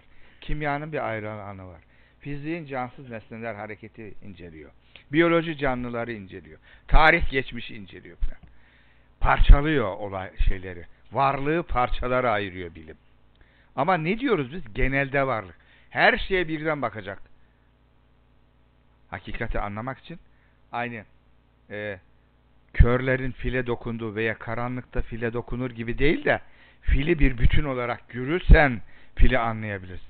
Genelde varlığı tümel bilgisi. Peki tümel ne demek? Tümel de şu. Bilimsel bilgi var. Sanatçının da ortaya koyduğu bir bilgi var. Dini bilgi var. Felsefenin de ortaya koyduğu bir felsefi bilgi var.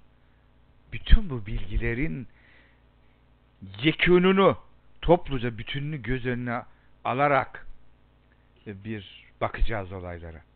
Ben bir konuşma yapacaktım üniversitede. Gerilme problemiyle uğraşıyorum. Mühendisler bilirler. Ee, dedim ki e, arkadaşlara Mindanao çukuru o büyük okyanusta 11.500 metre 11.5 kilometre falan derinliği var. Acaba onun Mindanao çukurunun ta en dibinde e, balık yaşar mı dedim. Güneş enerjisiyle uğraşıyordu arkadaş dedi ki oraya güneş enerjisi dedi gitmez dedi ulaşamaz dedi yaşayamaz dedi. Birisi de biyolog da arkadaşım ona sordum. Yok dedi orada besin bulunmaz dedi. Orada bir bitki yaşayamıyor ondan yaşayamaz dedi. Ben de mekanikçiyim 11.500 kilometre demek. Santimetre karesine 1 ton 150 kilogram kuvvet demek. 1 ton 150 kilogram kuvvet etkilediği zaman iki taraftan basınç iki taraftan balığın eti falan kalır mı orada yani kağıt levhası olur değil mi? Ben de basınçtan dolayı yaşayamaz dedim. Belli bir yüksekliğin altına inemez balıklar filan. İşte varlığa parçalı bakarsak, biyolojiden bakarsanız böyle gözüküyor. İşte güneş enerjisiyle bakarsan böyle gözüküyor. Mekanik açıdan bakarsanız başka türlü gözüküyor. Şeylerin neliği baktığımız yerden bize göründüğü gibidir oluyor. Oysa her açıdan bakacağız. Bu perspektif işte. Yaşamıyor, yaşamıyor, yaşamıyor.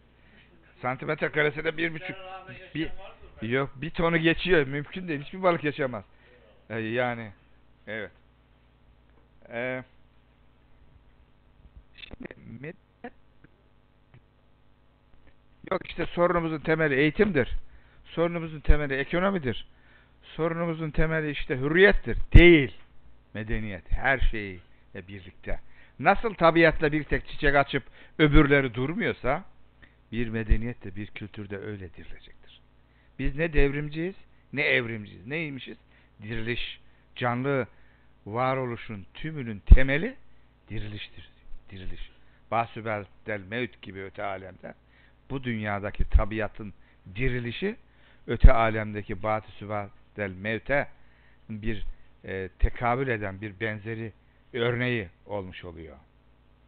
Şimdi insan var, yaratıcı var, tabiat var. İşte bunların hepsiyle birlikte e, bakacağız olaya. Şimdi e, hakikat dediğimiz şey felsefe, sanat, inanç, din, e, inancın hepsinin birlikte kapsayan büyük yeşil daireyi diyoruz. Tamam mı? Böyle hakikatte çiziyoruz böyle geometrik gibiyim sanki yapıyoruz. Anlaşılsın diye yapıyoruz. Şimdi Tanrı, insan, tabiat. Şimdi modern çağlar şu üst tarafını kesti üçgenin. İnsanla tabiat kaldı. Ee, şeyde e, işte modern felsefede böyle e, nasıl insanla tabiat insan tabiata bakıyor. Tanrı hiç hesaba katmıyor işte diyor. Me- Mesela ne diyor? Ak yuvarlar mikropları öldürür diyor. Oysa biz Tanrı'yı da düşünsek ne diyeceğiz? Ak yuvarları mikropları öldürme vazifesi verilmiştir diye bir kitap yazacağız. Yani ontolojik olarak varlığa bakarken sadece tabiat ve insan arasındaki ilişkiymiş gibi. Bilgi dediğimiz şey ne? Baktığımız şey hakkında verdiğimiz yargının dile getirildiği cümleye bilgi diyoruz. Şu duvar beyazdır. Karşıda bir saat vardır dediğimiz zaman bu bilgi oluyor. Ama bunun eee varlığa bakarken bir yaratıcı kavramını bertaraf ederek bakıyor. Antik şeyde tabiatla Tanrı arasında bir bakış var. Ve işte Hristiyanlık ve dinlerde Tanrı ile insan arasında bakış esas alınıyor. Teşekkür ederim. Bilmiyorum anlaşıldı mı şeyler. Ben bir, bir saat konuştuk değil mi? Tamam. Evet tam zamanında. Tam zamanında. Çok teşekkür ediyoruz hocam. Bu kadar derin ve felsefi konuyu bu kadar güzellikle anlatmak muhteşem bir şey oldu. Çok teşekkür olun. ediyoruz. Allah razı olsun. Herkes de diri böyle. Bu kadar ağır bir konuda diri olmak zordur. Çok teşekkür ediyoruz. Medeniyet problemimizin altını çizdiğiniz için de ayrıca teşekkür ediyorum. Gerçekten bizim problemimiz olaya makro bütüncül bakmamak, medeniyet algısı çerçevesinde bakmak. Dolayısıyla bizim mücadelemizin zemini de medeniyet mücadelesi olduğu gerçeğini tekrar vurgulamış olduk. İnşallah bu algımızın bütün e, toplumumuz tarafından algılanıp dünya insanlığının kurtuluşun da İslam medeniyeti olduğunu tekrar altını çizmiş olabilirim. Çok güzel bütün medeniyetlerin kökeni vahdaniyet medeniyeti olduğunu vurguladınız. Tevhid mücadelesi Hazreti Adem'den beri bu mücadelenin çerçevesindeyiz. İnşallah bu mücadelenin seyrini ırkçılığa veya başka bir şeylere heder etmeyeceğiz inşallah diye düşünüyoruz. Evet arkadaşlar sorularınızı ve katkılarınızı bekliyoruz. Buyurun. Bu arada üstadlara da hoş geldiniz diyoruz. Ali Bey olsun, Ercan Bey olsun, Ebu Bekir Bey olsun, e, İrfan Bey olsun. Hocamız o bizi hatırlamaz Sakarya'dan ama. Evet. ben 86 endüstri mezunuyum hocam. Mustafa Bey de 87 inşaat mezunu. Bizim Mavera Vakfımızın kuruluşu Sakarya ve Üsküdar karışım hocam ayrıca. O yüzden eseriniz sayabilirsiniz Mavera. Sakaryalılar grubu diye bir laf var. Evet, Sakarya Mezunlar grubunun merkezi de burası ayrıca. Fiziksel olarak. Evet arkadaşlar. Buyurun. Buyur hocam siz bir şey söyleyeceksiniz. herhalde.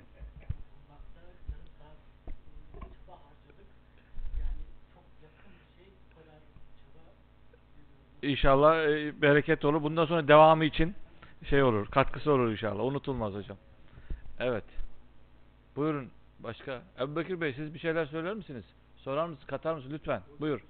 Sezai Bey konusunda siz uzman olduğunuzu biliyoruz. Evet. Evet.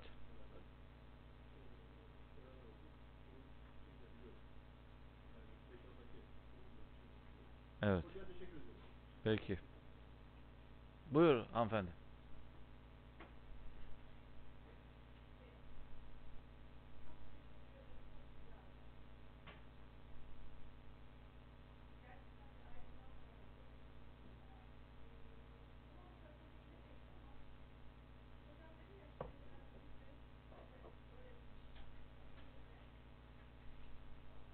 Köye gelen bir öğretici. Köye gelen öğretmeniden bahsettiniz ya onu Hı, söylüyor. evet. Biraz ses verirseniz lütfen.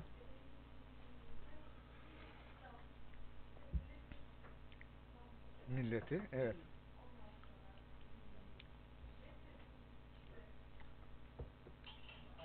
Maturidi, itikatta mezhep Maturidi, amelde Hanefi.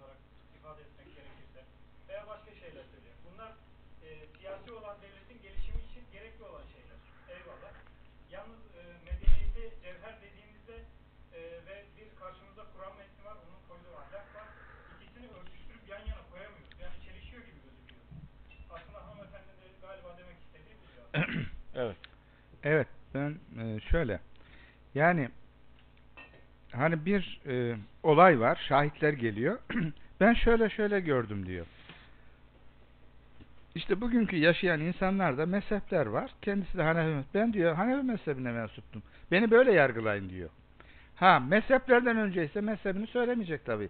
Yani ne olduğunu ne olduğunu anlatıyor orada. Beni diyor böyle yargılayın diyor. Ben hani bunu yaşadım diyor. Sorulara cevap veriyor işte.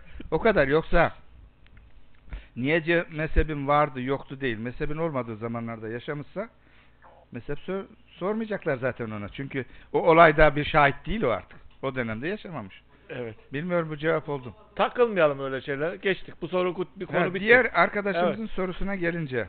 Aynı sorudan konudan soru Şimdi istemiyoruz. ben teorik olarak bir açıklama yaptım ama medeniyet kavramını teorik olarak hani işte Roma medeniyetinde baksak değil mi? Adam giyotin yapmış yani. Bütün Muttalip otur yerine. barbarlıklar, Muttalip otur yerine. bütün şeyler e, e, birçok zulümler vesaire. O ayrı yani biz Roma medeniyetinde, İslam medeniyeti aynı formülasyon içinde açıklıyoruz. İçeriğine dokunmuyoruz anlamına yani. Ha ama şu soru var tabii. Ne diyor mesela İslam? Diyor ki bir insanı öldüren bütün insanlığı öldürmüş gibidir. Dirilişte bunu. Bir insanı dirilten de bütün insanlığı diriltmiş gibidir. Ama Müslümanlar ha bir adam öldürüyor. Yani bu, bu- bunu anlamamız gerekiyor. İşte bana diyor kul hakkıyla gelmeyin diyor. Ne bizim zengin şeyler, iş adamları şeyleri e, nasıl işçilere, şeylere veya birbirimize ilişkilerimizde kul hakkına dikkat ediliyor mu? İşte şunu yapar mı yapar, bunu yapar. Yalan söyler mi söylemez. Müslümanlar yalan söylüyor. Yani bunun sosyolojisini, psikolojisini anlamamız gereken bir şey. Yani yeryüzünde bugün İslam'ın değerleriyle, ilkeleriyle yaşanılan bir devlet örnek gösteremiyoruz. Ya şuraya git de şurada İslam'ı yaşa dosdoğru Allah'ın indirdikleriyle e, değerleriyle kurallarıyla e, yaşanılan bir yeryüzünde bir coğrafya yok. E peki bu olamaz mı? Niye olmasın? Yani Hristiyanlık e, 495'te kabul etmiş Roma. Yani 400 yıl yer altında gezmişler o şeyler. Yani ne çileler çekmişler o havariler. Hristiyanlık da öyle.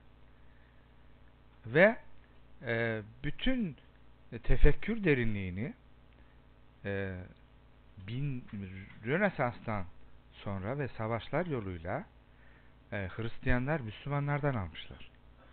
Yani biz Müslümanlar böyle e, biz başka türlüyüz diye vazgeçmemişler şeyden.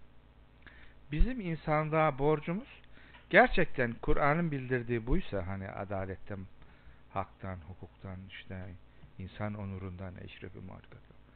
Bunu dosdoğruya kurmak böyle. Ha peki bu nasıl oluyor? Ha, bu insanoğlu zapt olmayacak mı yani? Hani? Belki şöyle düşünebiliriz. Dinler olmasaydı acaba her bir gangster mi olurdu? Her birimiz. Yani dinlerin terbiyesine rağmen bu kadar oluyoruz yani. Yani ben diyorum üniversiteler YÖK'e rağmen bu kadar oluyor. Bir de YÖK'ü kaldırın da görün siz bir şey diyorum yani. Hani YÖK'e karşı bir şey konuşuyorlar ya. Ya YÖK'ü sopasına rağmen böyle oluyor. Her bir rektör Biz bir YÖK olur. karşıyız hocam. He? YÖK'e karşıyız biz. Tamam karşı olabilirsin canım. Bunda bir şey demiyorum da. Şimdi biz de öyle diyoruz işte de. Yani acaba e, dinler gelmeseydi biraz terbiye ediyor yani. Evet, Buna e, yok ben karşı değilim ya. evet. Gök değil de yaptıklarına karşı olmak başka. Bir adama karşı olmak başka. Eylemlerine karşı olmak başka. Mesela bir adama kötü demiyorsun da yaptığı işe kötü diyorsun. O zaman bir adama kötü dersen ebediyen kötü olur o. E gitti artık hep cehenneme gidecek. O yüzden hemen insandan hem kötü hem iyi fiiller sadır olabiliyor. Evet. Biz o fiiller Tezgaha üzerinde gelmiyorum hocam. Ha. Neyse şimdi ne diyorduk? Şimdi maksat hasıl oldu. Hasıl oldum peki. Esas şeyi yani buradaki medeniyet kavramı, bu medeniyet kavramı özür dilerim. Medeniyet kavramının e, esas vurgusunun bir bütün olarak makro İslam milletinden e, ve İslam ümmetinden kavramlarının e, sağlıklı anlaşılması çerçevesinde o örnek verilmişti. Bence ikincisine takılmayalım. Ebu Bekir abi takalım. katkı yapmak Evet da. buyurun. Mehmet Bey. şeyler anlatıldı. Davranış içinde. İşte varlık böyle bir şey. Yani varlık böyle bir şey. Bir, e, bazısında Sus. e, şöyle Teşekkür ederim.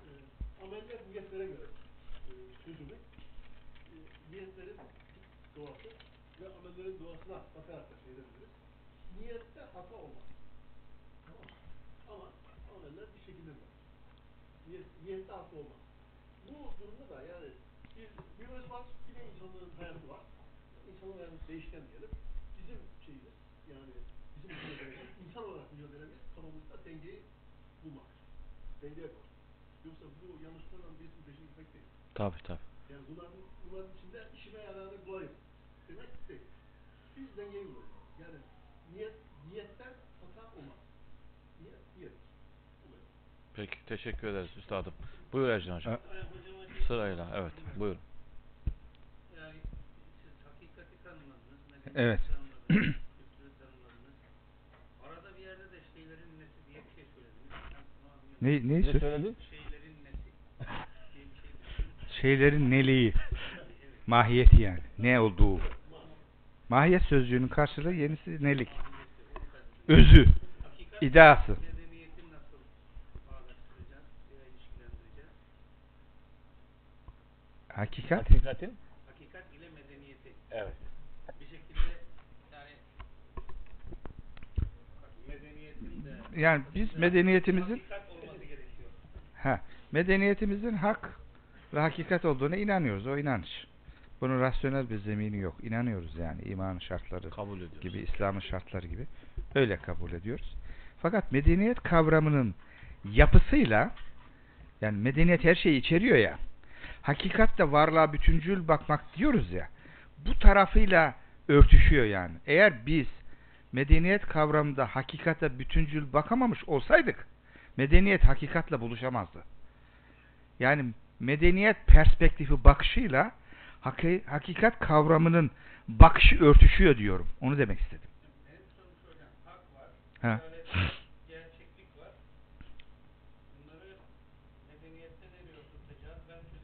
Ha. Şimdi bu şu dış dünya, şu gerçeklik. Tamam? Bu fiziksel nesneleri gerçeklik diyoruz. Ağzımızdan bir söz çıkıyor. Bu da dilde var olan bir şey. Bu da şey olan. Ama bir de zihnimizde bir şey var. Ee, ona gerçeklik demiyoruz. Zihnimizde olan bir şey. Dış dünyada var olan nesnelere dokunduğumuz, gösterebildiğimiz, mesela tarihteki olaylara da gerçeklik diyor. Niye diyoruz? Ya birisi hatıra yazmıştı. İstanbul şöyle fethedildi, şöyle oldu. Buna da gerçeklik diyoruz. Buna tarihsel gerçeklik diyoruz. Buna fiziksel gerçeklik diyoruz. Başka ne demiştiniz? Adalet. Adalet. Tezahürü hakikat. adalet hak duygusunun tezahür ettiği yerde zuhur ediyor. Adalet bir duygu. Gerçek demeyelim. Gerçeği söyleyemeyiz. Doğruyu söyleyebiliriz. Yani ben mikrofon diyorum ya, mikrofonu ağzımdan çıkaramıyorum bu nesneyi. Bu mikrofon dediğim zaman doğru. Mesela şu adam e, doğru söylüyor veya yalan söylüyor dediğimde bu söz doğru da olabilir, yanlış da olabilir. Yani şu şu duvar beyazdır dediğim doğru, dilde var olan bir özelliği doğru yanlışlık. Gerçeklikse dış dünyada var olan bir şey. Dolayısıyla onu söyleyemem. Konuşmalarımızda biz gerçeği söyleyemiyoruz, doğruyu söylüyoruz. Zaten hakim şöyle yemin veriyor şahitlere. Doğruyu söyleyecek misin diyor. Gerçeği söyleyecek misin demiyor. Gerçek hakkındaki bir yargıyı söylüyoruz. Yargı gerçekle uyuşuyorsa doğru, Uyuşmuyorsa yanlış oluyor. Gerçekle doğru dilde var olan, dış dünyada var olan ayrımı burada işimize yaradı bak. Doğrular zannidir çünkü. Doğrular ağzımızdan çıkan bir cümlenin gerçeklik işte uyuşup uyuşmaması. Ama gerçeklik işte şunlar gerçek. Bu mikrofon, şu duvar. Biz gerçeği ağzımızdan duvara saati mikrofonu çıkaramıyoruz. Ama bu mikrofondur diyorum. Yargıda bulunuyorum. Bu mikrofonsa doğru söylüyorum. Ee, şeyse e, pastaysa yanlış söylemiş oluyorum. Evet. Peki teşekkür ederiz hocam. Bir Arkadaş, Arkadaşım sırayla. bir sor- Sırayla. Evet buyurun.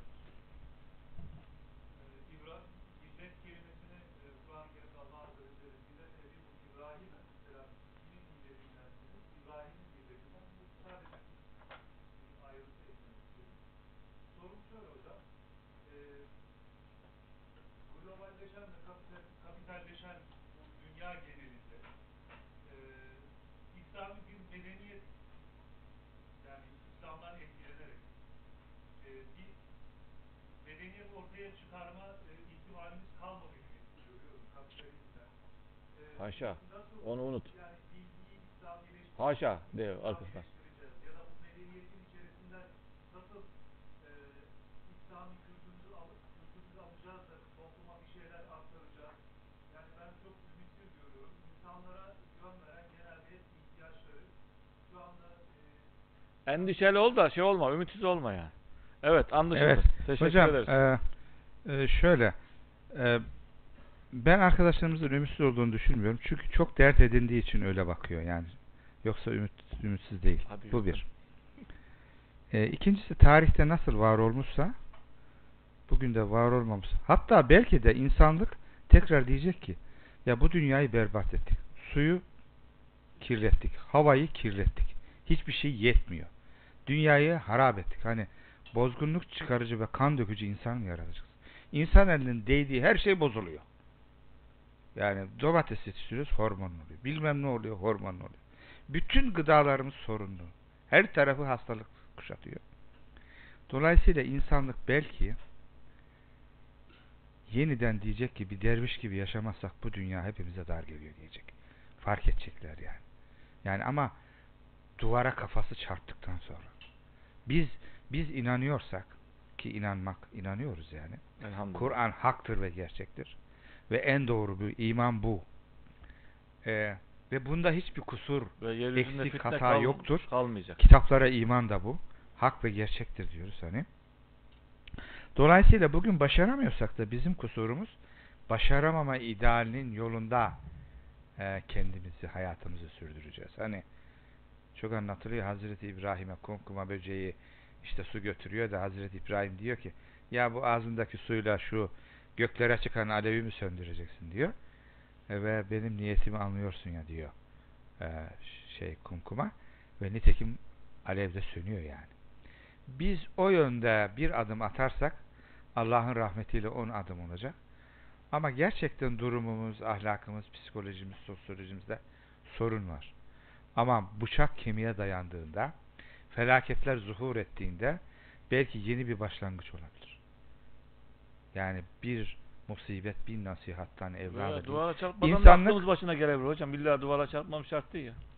Olmuyor. Umurluk İnsanoğlu ya. böyle bir şey. İlle Evet. çarpacak yani. İlle bir musibet yaşayacak. Aklı başına gelmiyor yani. Evet. Yani ama işte inanıyorsak başka çaremiz yok yani. Bunu üstün göreceğiz. Bunu rasyonalize edemeyiz. Yani Hristiyanlık açısından Hristiyanlık iyidir tabi. Ama buna inandığımız için biz diyeceğiz, diyoruz ki iman zaten rasyonel bir şey değil. Ha, akılla izah etmeye çalışıyoruz ama akılla birisi bizi çürütse dinimizden vaz mı geçeceğiz? Yani birisi domuz eti haram ya işte bunu yedi göbek ötesinden tertemiz böyle şeyde yetiştirdik şu hiçbir tıbbi şeysi yok yiyebilir misin derse yeriz der miyiz? İnanıyoruz ki haram yemiyoruz yani. İnanç böyle bir şey. Evet bir soru var. Evet delikanlı. Buyurun. Evet. Hı. İslam'ın medeniyetin özü tevhid inancıdır. İslam öncesindeki cahiliye toplumunda da bir medeniyet anlayışı vardır. Ve bu medeniyet anlayışı şuydu. Hani tanrılara ibadet ve onlardan kazanılan ticaret. İslam bu olguyu kültürünü yavaş yavaş deşerek yıkıyor. Yani e, Hazreti Ömer yani kızını dirileri gömen biri o kültürden kolay çıkamadı ama bir anda İslam'ı şuna bağlayacağım. Şimdi Batı toplumunda bir medeniyet var. Ama Batı şu ana kadar kendini inkar ederek geldi. Ve şu an ben Batı'nın bir kültürü olduğunu düşünmüyorum. Yani İslam'ın hem güçlü bir medeniyeti var hem de güçlü bir kültürü var bence. Yani biz kendi kültürümüzü onlara kanalize ederek Batı'yı yıkamaz mıyız? Yani ya da alternatif oluşturamaz mıyız? Evet. Şimdi şöyle bir kere İslam'dan öncesi Hazreti Adem'den bugüne kadar gelen bütün inanmışlar bu medeniyet içinde katıyoruz ya. Dolayısıyla İslam öncesi de bu İslam milletine dahil oluyor. Onlar bütün peygamberlerin, ümmetlerinin yaptıklarını da buraya dahil ediyoruz. Bu bir. İkincisi bütün medeniyetler bu vahdaniyet medeniyetin sapmış halleri olduğuna göre yaptıkları işin içinde şey de olabilir. Doğru işler de olabilir. Yani bütün herkes hırsızlığın kötü olduğunu, adam öldürmenin kötü olduğunu kabul ediyor. Yalnız şöyle de bir şey yapmayalım. Avrupalılarda kültür yoktur işte. Onlar berbattır filan. Bu bizi kolayca tatmin ediyor. Ve bir şey yapmaktan vazgeçiyoruz artık. Tamam ya biz üstünüz, iyiyiz, mükemmeliz. Böyle demeyelim. Bunu demenin yolu ondan daha iyi bir kültür, ondan daha iyi bir, üstün bir bilim, ondan daha iyi bir teknoloji koyabildiğimiz zaman, yapıp etmelerimizle ortaya çıktığımız zaman yani dünya çapında dergiler çıkarmalıyız. Bu fikirlerimizi ortaya koyacak. İşte journal'lar falan var ya. E, Avrupa'nın entelektüelleriyle, akademisyenleriyle yarışabilir hale geldiğimizde üstün bir tefekkür üretmeye başladığımızda, bilim üretmeye başladığımızda ve İslam'ın sınırlarını gözeterek bir Müslümanca varlığa bakarak ontolojisini yani varlık zeminini Müslümanca oluşturarak ortaya koyacağımız bilgiler, ürünlerle sende iş yok biz daha ileriyiz diyebiliriz. Yani bunu demişler atalarımız işte e, yani hani İbn Sina'lar yani eğitim için geliyorlarmış. Aoreistler yani İbn Rüşdülek akımı var İtalya'da yani. Atalarımız yapmışlar bunu. Bu düzeye geldiğimizde onlar bizden öğrenmeye başlayacaklar. Şimdi öyle değiliz ama inancımızı yitirmeyeceğiz. İnancımızı yitirdiğimiz zaman her şey biter. Rahmetli bir Ayhan Songar vardı. Bize konuşurdu. Şimdi şöyle bir şey varmış. Felç ruhi midir? Mikrobik midir? Tartışması var. Ruhi diyenler bunun ruhi olduğunu göstermek için şöyle bir deney yapıyorlar. Bir deniz kenarına adam yatıyor. Felçli bir adam yatıyor. Met sırasında yükseliyor deniz yükseliyor. Denizin altında kalmaya başlıyor. Eyvah diyor deniz beni boğacak diyor. Kalkıyor koşmaya başlıyor. Tam koşarken ben nasıl koşuyorum diyor. Ben felçli değil miyim diyor. Küt düşüyor. yani ruhi oldu. Eğer ruhumuzun iskeleti kırılırsa Allah korusun. bir şey yapamaz. Bugün dünyada filozofların ve akademisyenlerin yüzde 95'i Yahudi. Hiç yani az söyledim. Daha fazla belki. Niye? Adam bir özgüveni var. Biz bir şey olamayız. Biz bir şey icat edemeyiz. Biz fikir üretemeyiz dedik mi? Zaten durduruyorsunuz orada. Sadece demekle değil. Yaparak dememiz gerekiyor. Bir de hiç konuşmadığımız bir şey var. Örtük bilgi diye bir şey var. Tacit knowledge. Zımni.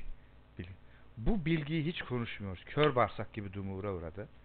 Ve literatürde diyor ki bütün bilgilerimizin kökeni örtük bilgidir. Yüzde doksanı da örtük olarak kalır. Şu dünyada konuşabildiğim şey ancak yüzde onudur. Bildiğimizden daha çoğunu daha azını söyleyebiliriz diyor. İşte hocayla öğrencisi arasında, şeyhle mürit arasında, peygamberle sahabi arasında bir bilgi var, şey var. Birlikte olmaktan, ustayla çırak arasında, bir sanatçı, bir şey, bir musiki e, aletini çalan bir insanda bir ör, örtük bilgi var. Şoförde bir örtük bilgi var. Bir akademisyende, bir düşünürde örtük bilgi var. Bu geleneklerle oluyor ve kişilerle oluyor. Yahudi de bunlar çok çocuğun işte kardeşi, akrabası, komşusu, köylüsü, şehirlisi büyük bir filozof. Oradan bir bilgi geçiyor. Niye bir sahabi en büyük alimden daha büyük?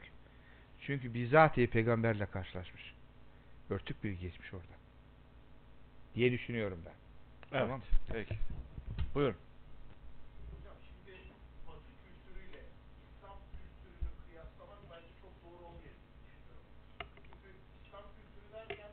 Kim kıyasladı onu? genel anlamda Ha, tamam. kıyaslıyor. Tamam. İslam kültürü derken aslında Arap, e, İslamiyet'ten etkilenmiş Arap kültürü aslında daha çok bahsedilen. E, toplumumuzda da İslam budur, İslam medeniyeti budur diye son zamanlarda özellikle e, itelenmeye çalışılan bir Arap kültürü olduğunu düşünüyorum. Halbuki e, İslam'dan etkilenmiş bir Türk kültürü de vardır İslamiyet geldikten sonra. E, ve bu noktadan da baktığımızda kültür aslında var ama bu İslami anlamda İslam medeniyetine dönüşmemiş hale gelmiş oluyor. Çünkü her birisi başka bir şey. Şöyle özetlemek ister- istiyorum. Ee, diyelim ki bir toplum, küçük bir toplum olsun. İsveç ya da Norveç. Ee, toplu halde İslam'a geçtiklerini düşünelim. Bu bir İslam medeniyeti mi olmuş oluyor bu noktada baktığımızda? Ee, eğer bir küçük bakış açısından çıkarsak evet dememiz gerekiyor.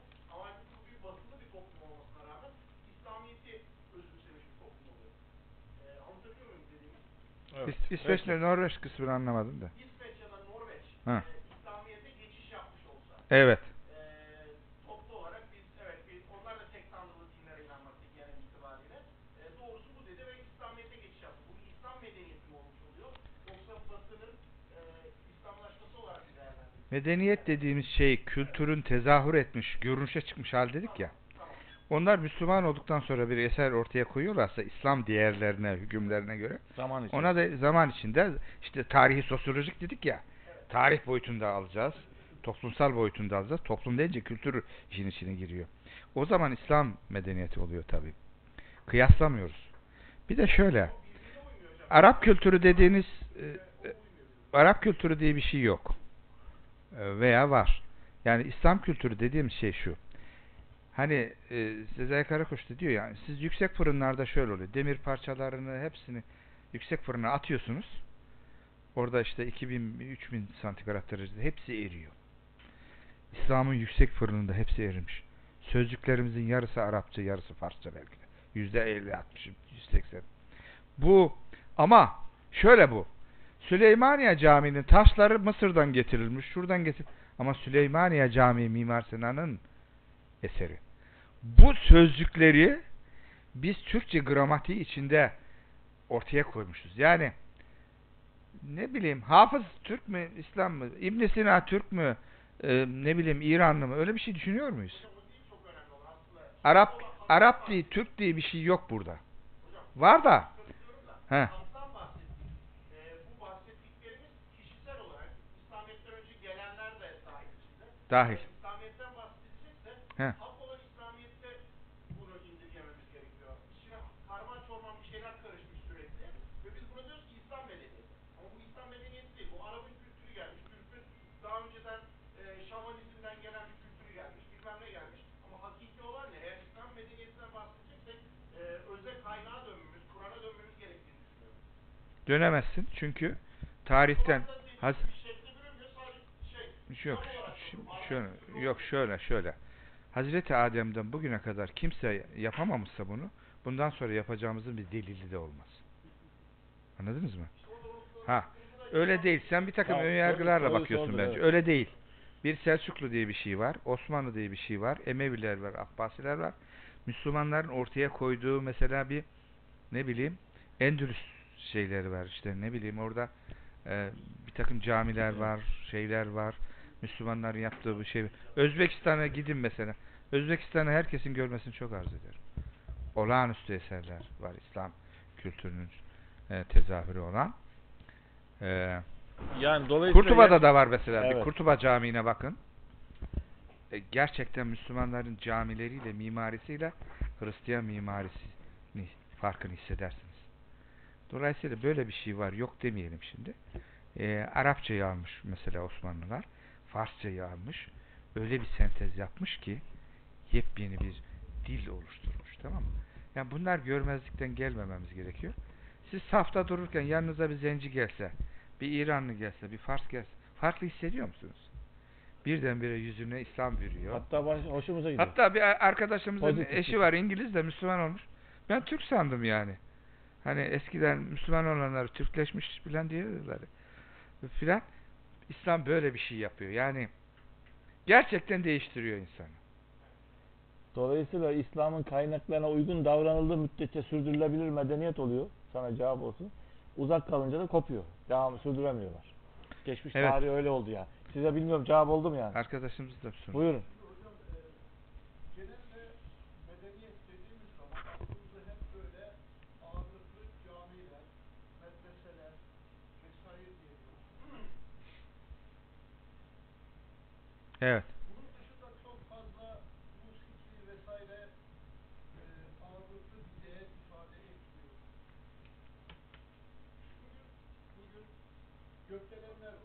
Evet. Batı'da ve şu anda İstanbul'da yükselen yüzlerce gökdelen var. Bizden sonra gel, gelen nesil bunlar için medeniyet mi diyecek? E, medeniyet tabii. Dolayısıyla bence değil, şunun için söylüyorum. Bence medeniyeti sadece yüksek binalara indirgersek Sadece bina değil, her şeye medeniyet demek istiyorum. Evet şeyi tamamlarsan Üstad. Evet. Hızlı bir şey lütfen. Evet.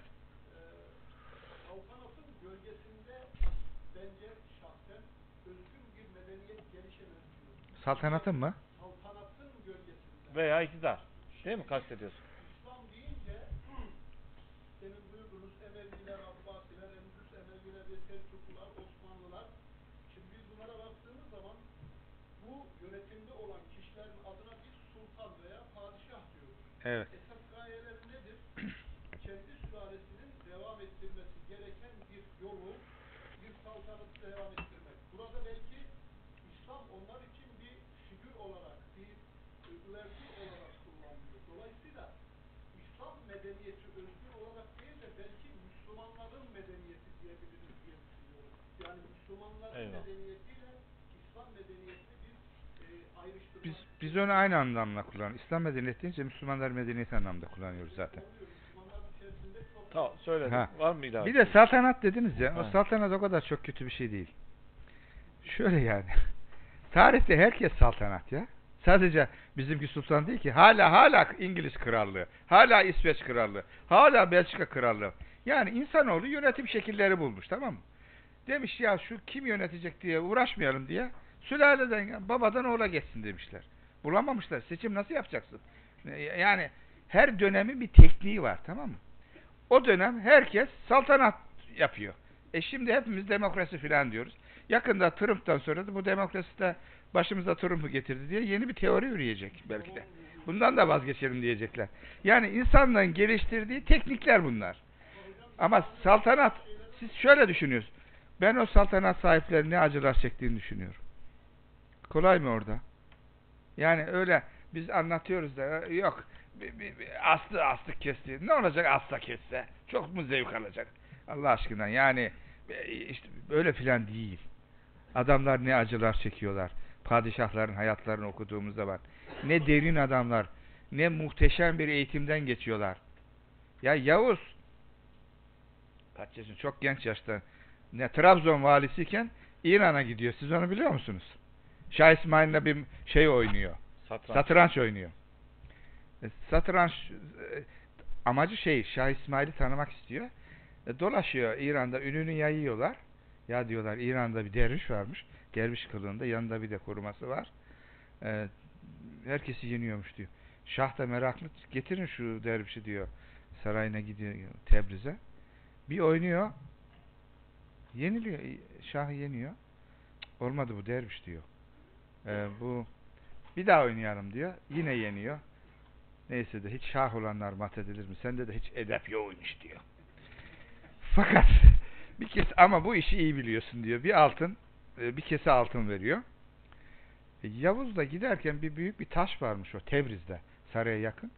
Demiş ki korumasına, ikisi de derviş gözüküyor ama ya- yanındaki ya şu şunu unutma olur mu demiş. E, şeyi taşın altına o keseyi koyuyorlar. Çaldıran'da Tebriz'e girdiğinde o şey de yanında okur. Ya şu bizim keseye bir baksana diyor. Duruyor mu diyor. Ee, kese çürümüş altınlar duruyor hani.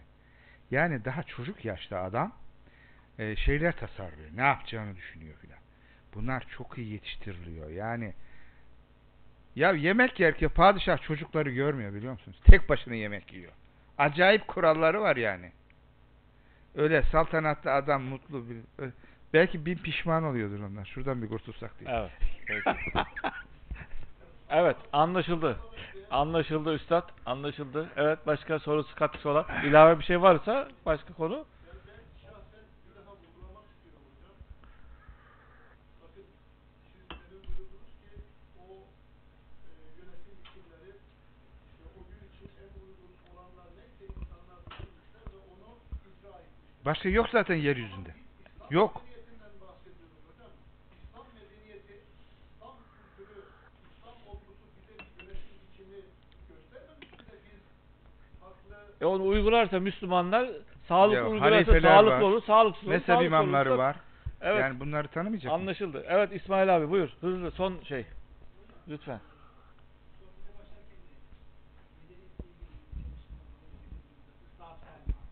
Evet.